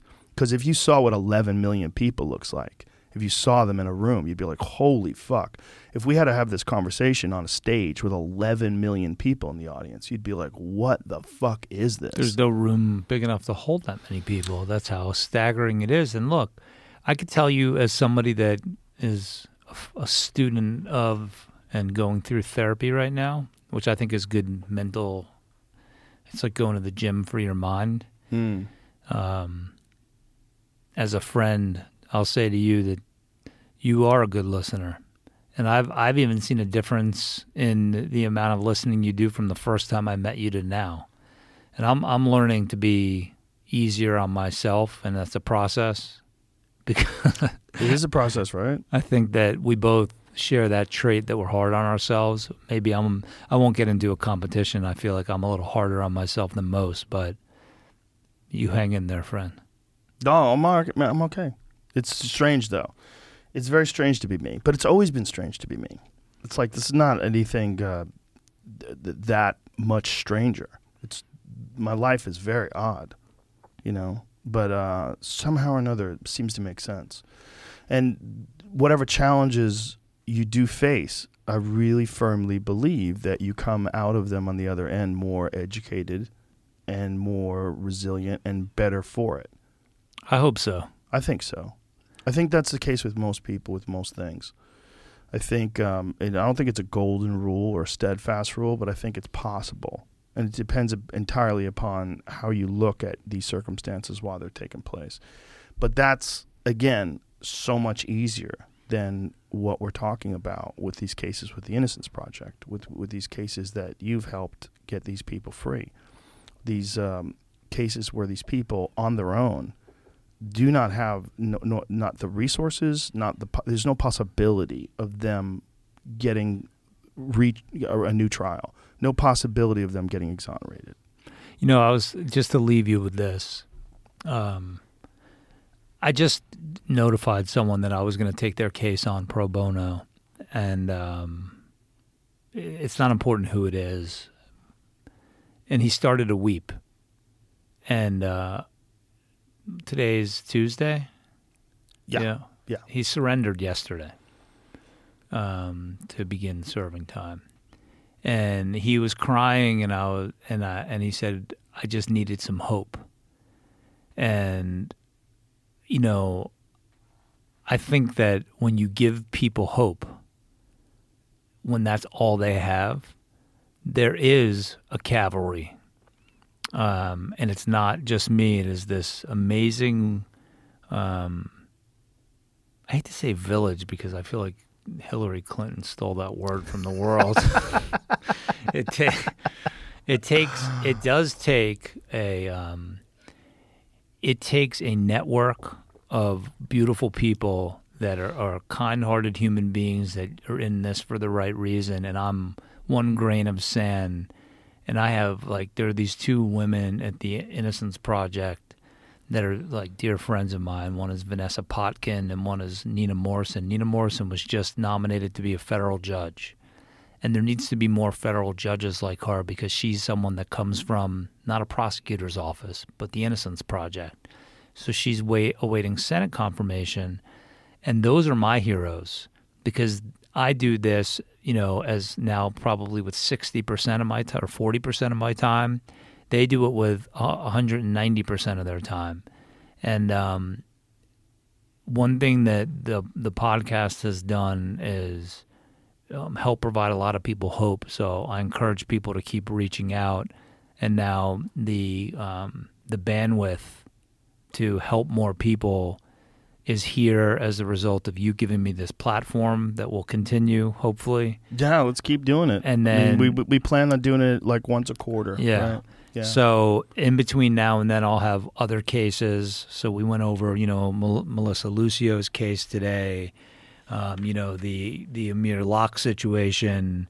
We gave the update about Ron Torres and Albert, which were amazing outcomes, and um, certainly the situation with Nelson Serrano and James Dailey in Florida. There's also a girl who could really use it. I'll close with this. Um, that is in Las Vegas. I don't want to get her name wrong. Christina Curling or Christina Curlis. Um, It's one or the other. Um, Christina Curlis, I believe, who is accused of shaken baby syndrome death, and I know the case is very important to Jason Flom, and it is uh, one that he really, really is convinced of her innocence. And I've read, you know, some some of the materials, and she could use the help and support now. So, um, thank you again, brother, for having me. Thank me. you. Thanks for being you, man. Thanks for what you do. You give you give me hope. You Yeah. really do. You make me think that there's good people out there that care only about doing the right thing and helping people who are innocent and that is that makes the world a better place. Thank you, man. That that hits me in all the right places. Good. Um uh, tell people website Innocence Project. Yeah, for Melissa Lucio, um, you can go to innocenceproject.org or just type in there, There, it is right here. Innocenceproject.org. So th- if you there it is, you could learn all about her case on that website, and it will it, it tells you you know who she is, um, all about her case, and then if you scroll down, thank you so much for pulling this up, Jamie. If you scroll down, this is why I said let people go and make their own decisions and educate themselves. Um, and find out more about her case and then you can add your name as you just you just passed it to the petition and we know that um, we can stop this execution and it, there's detailed information on this page and then i'm at, at dubin.joshua on instagram and anything you guys can do to help get the word out because i i now have the resources to help sift through some of the contacts that i'm getting um, and address some of these cases because some of the cases are coming to me through Instagram. Jordan Grotzinger, who's handling this Pierce Rushing case and has to put a lot of resources behind it, came to us through through Instagram. So reach out, and um, I'm excited to come back with more good news. And I thank you again for everything, and particularly for your part in the exoneration of Ron Torres Washington and Albert Wilson. I couldn't be happier. So let's um let's plan on June. Do it again in June. Beautiful, man. Beautiful. I'll Thank you, here. brother. Yeah. Thank you. All right. Bye everybody.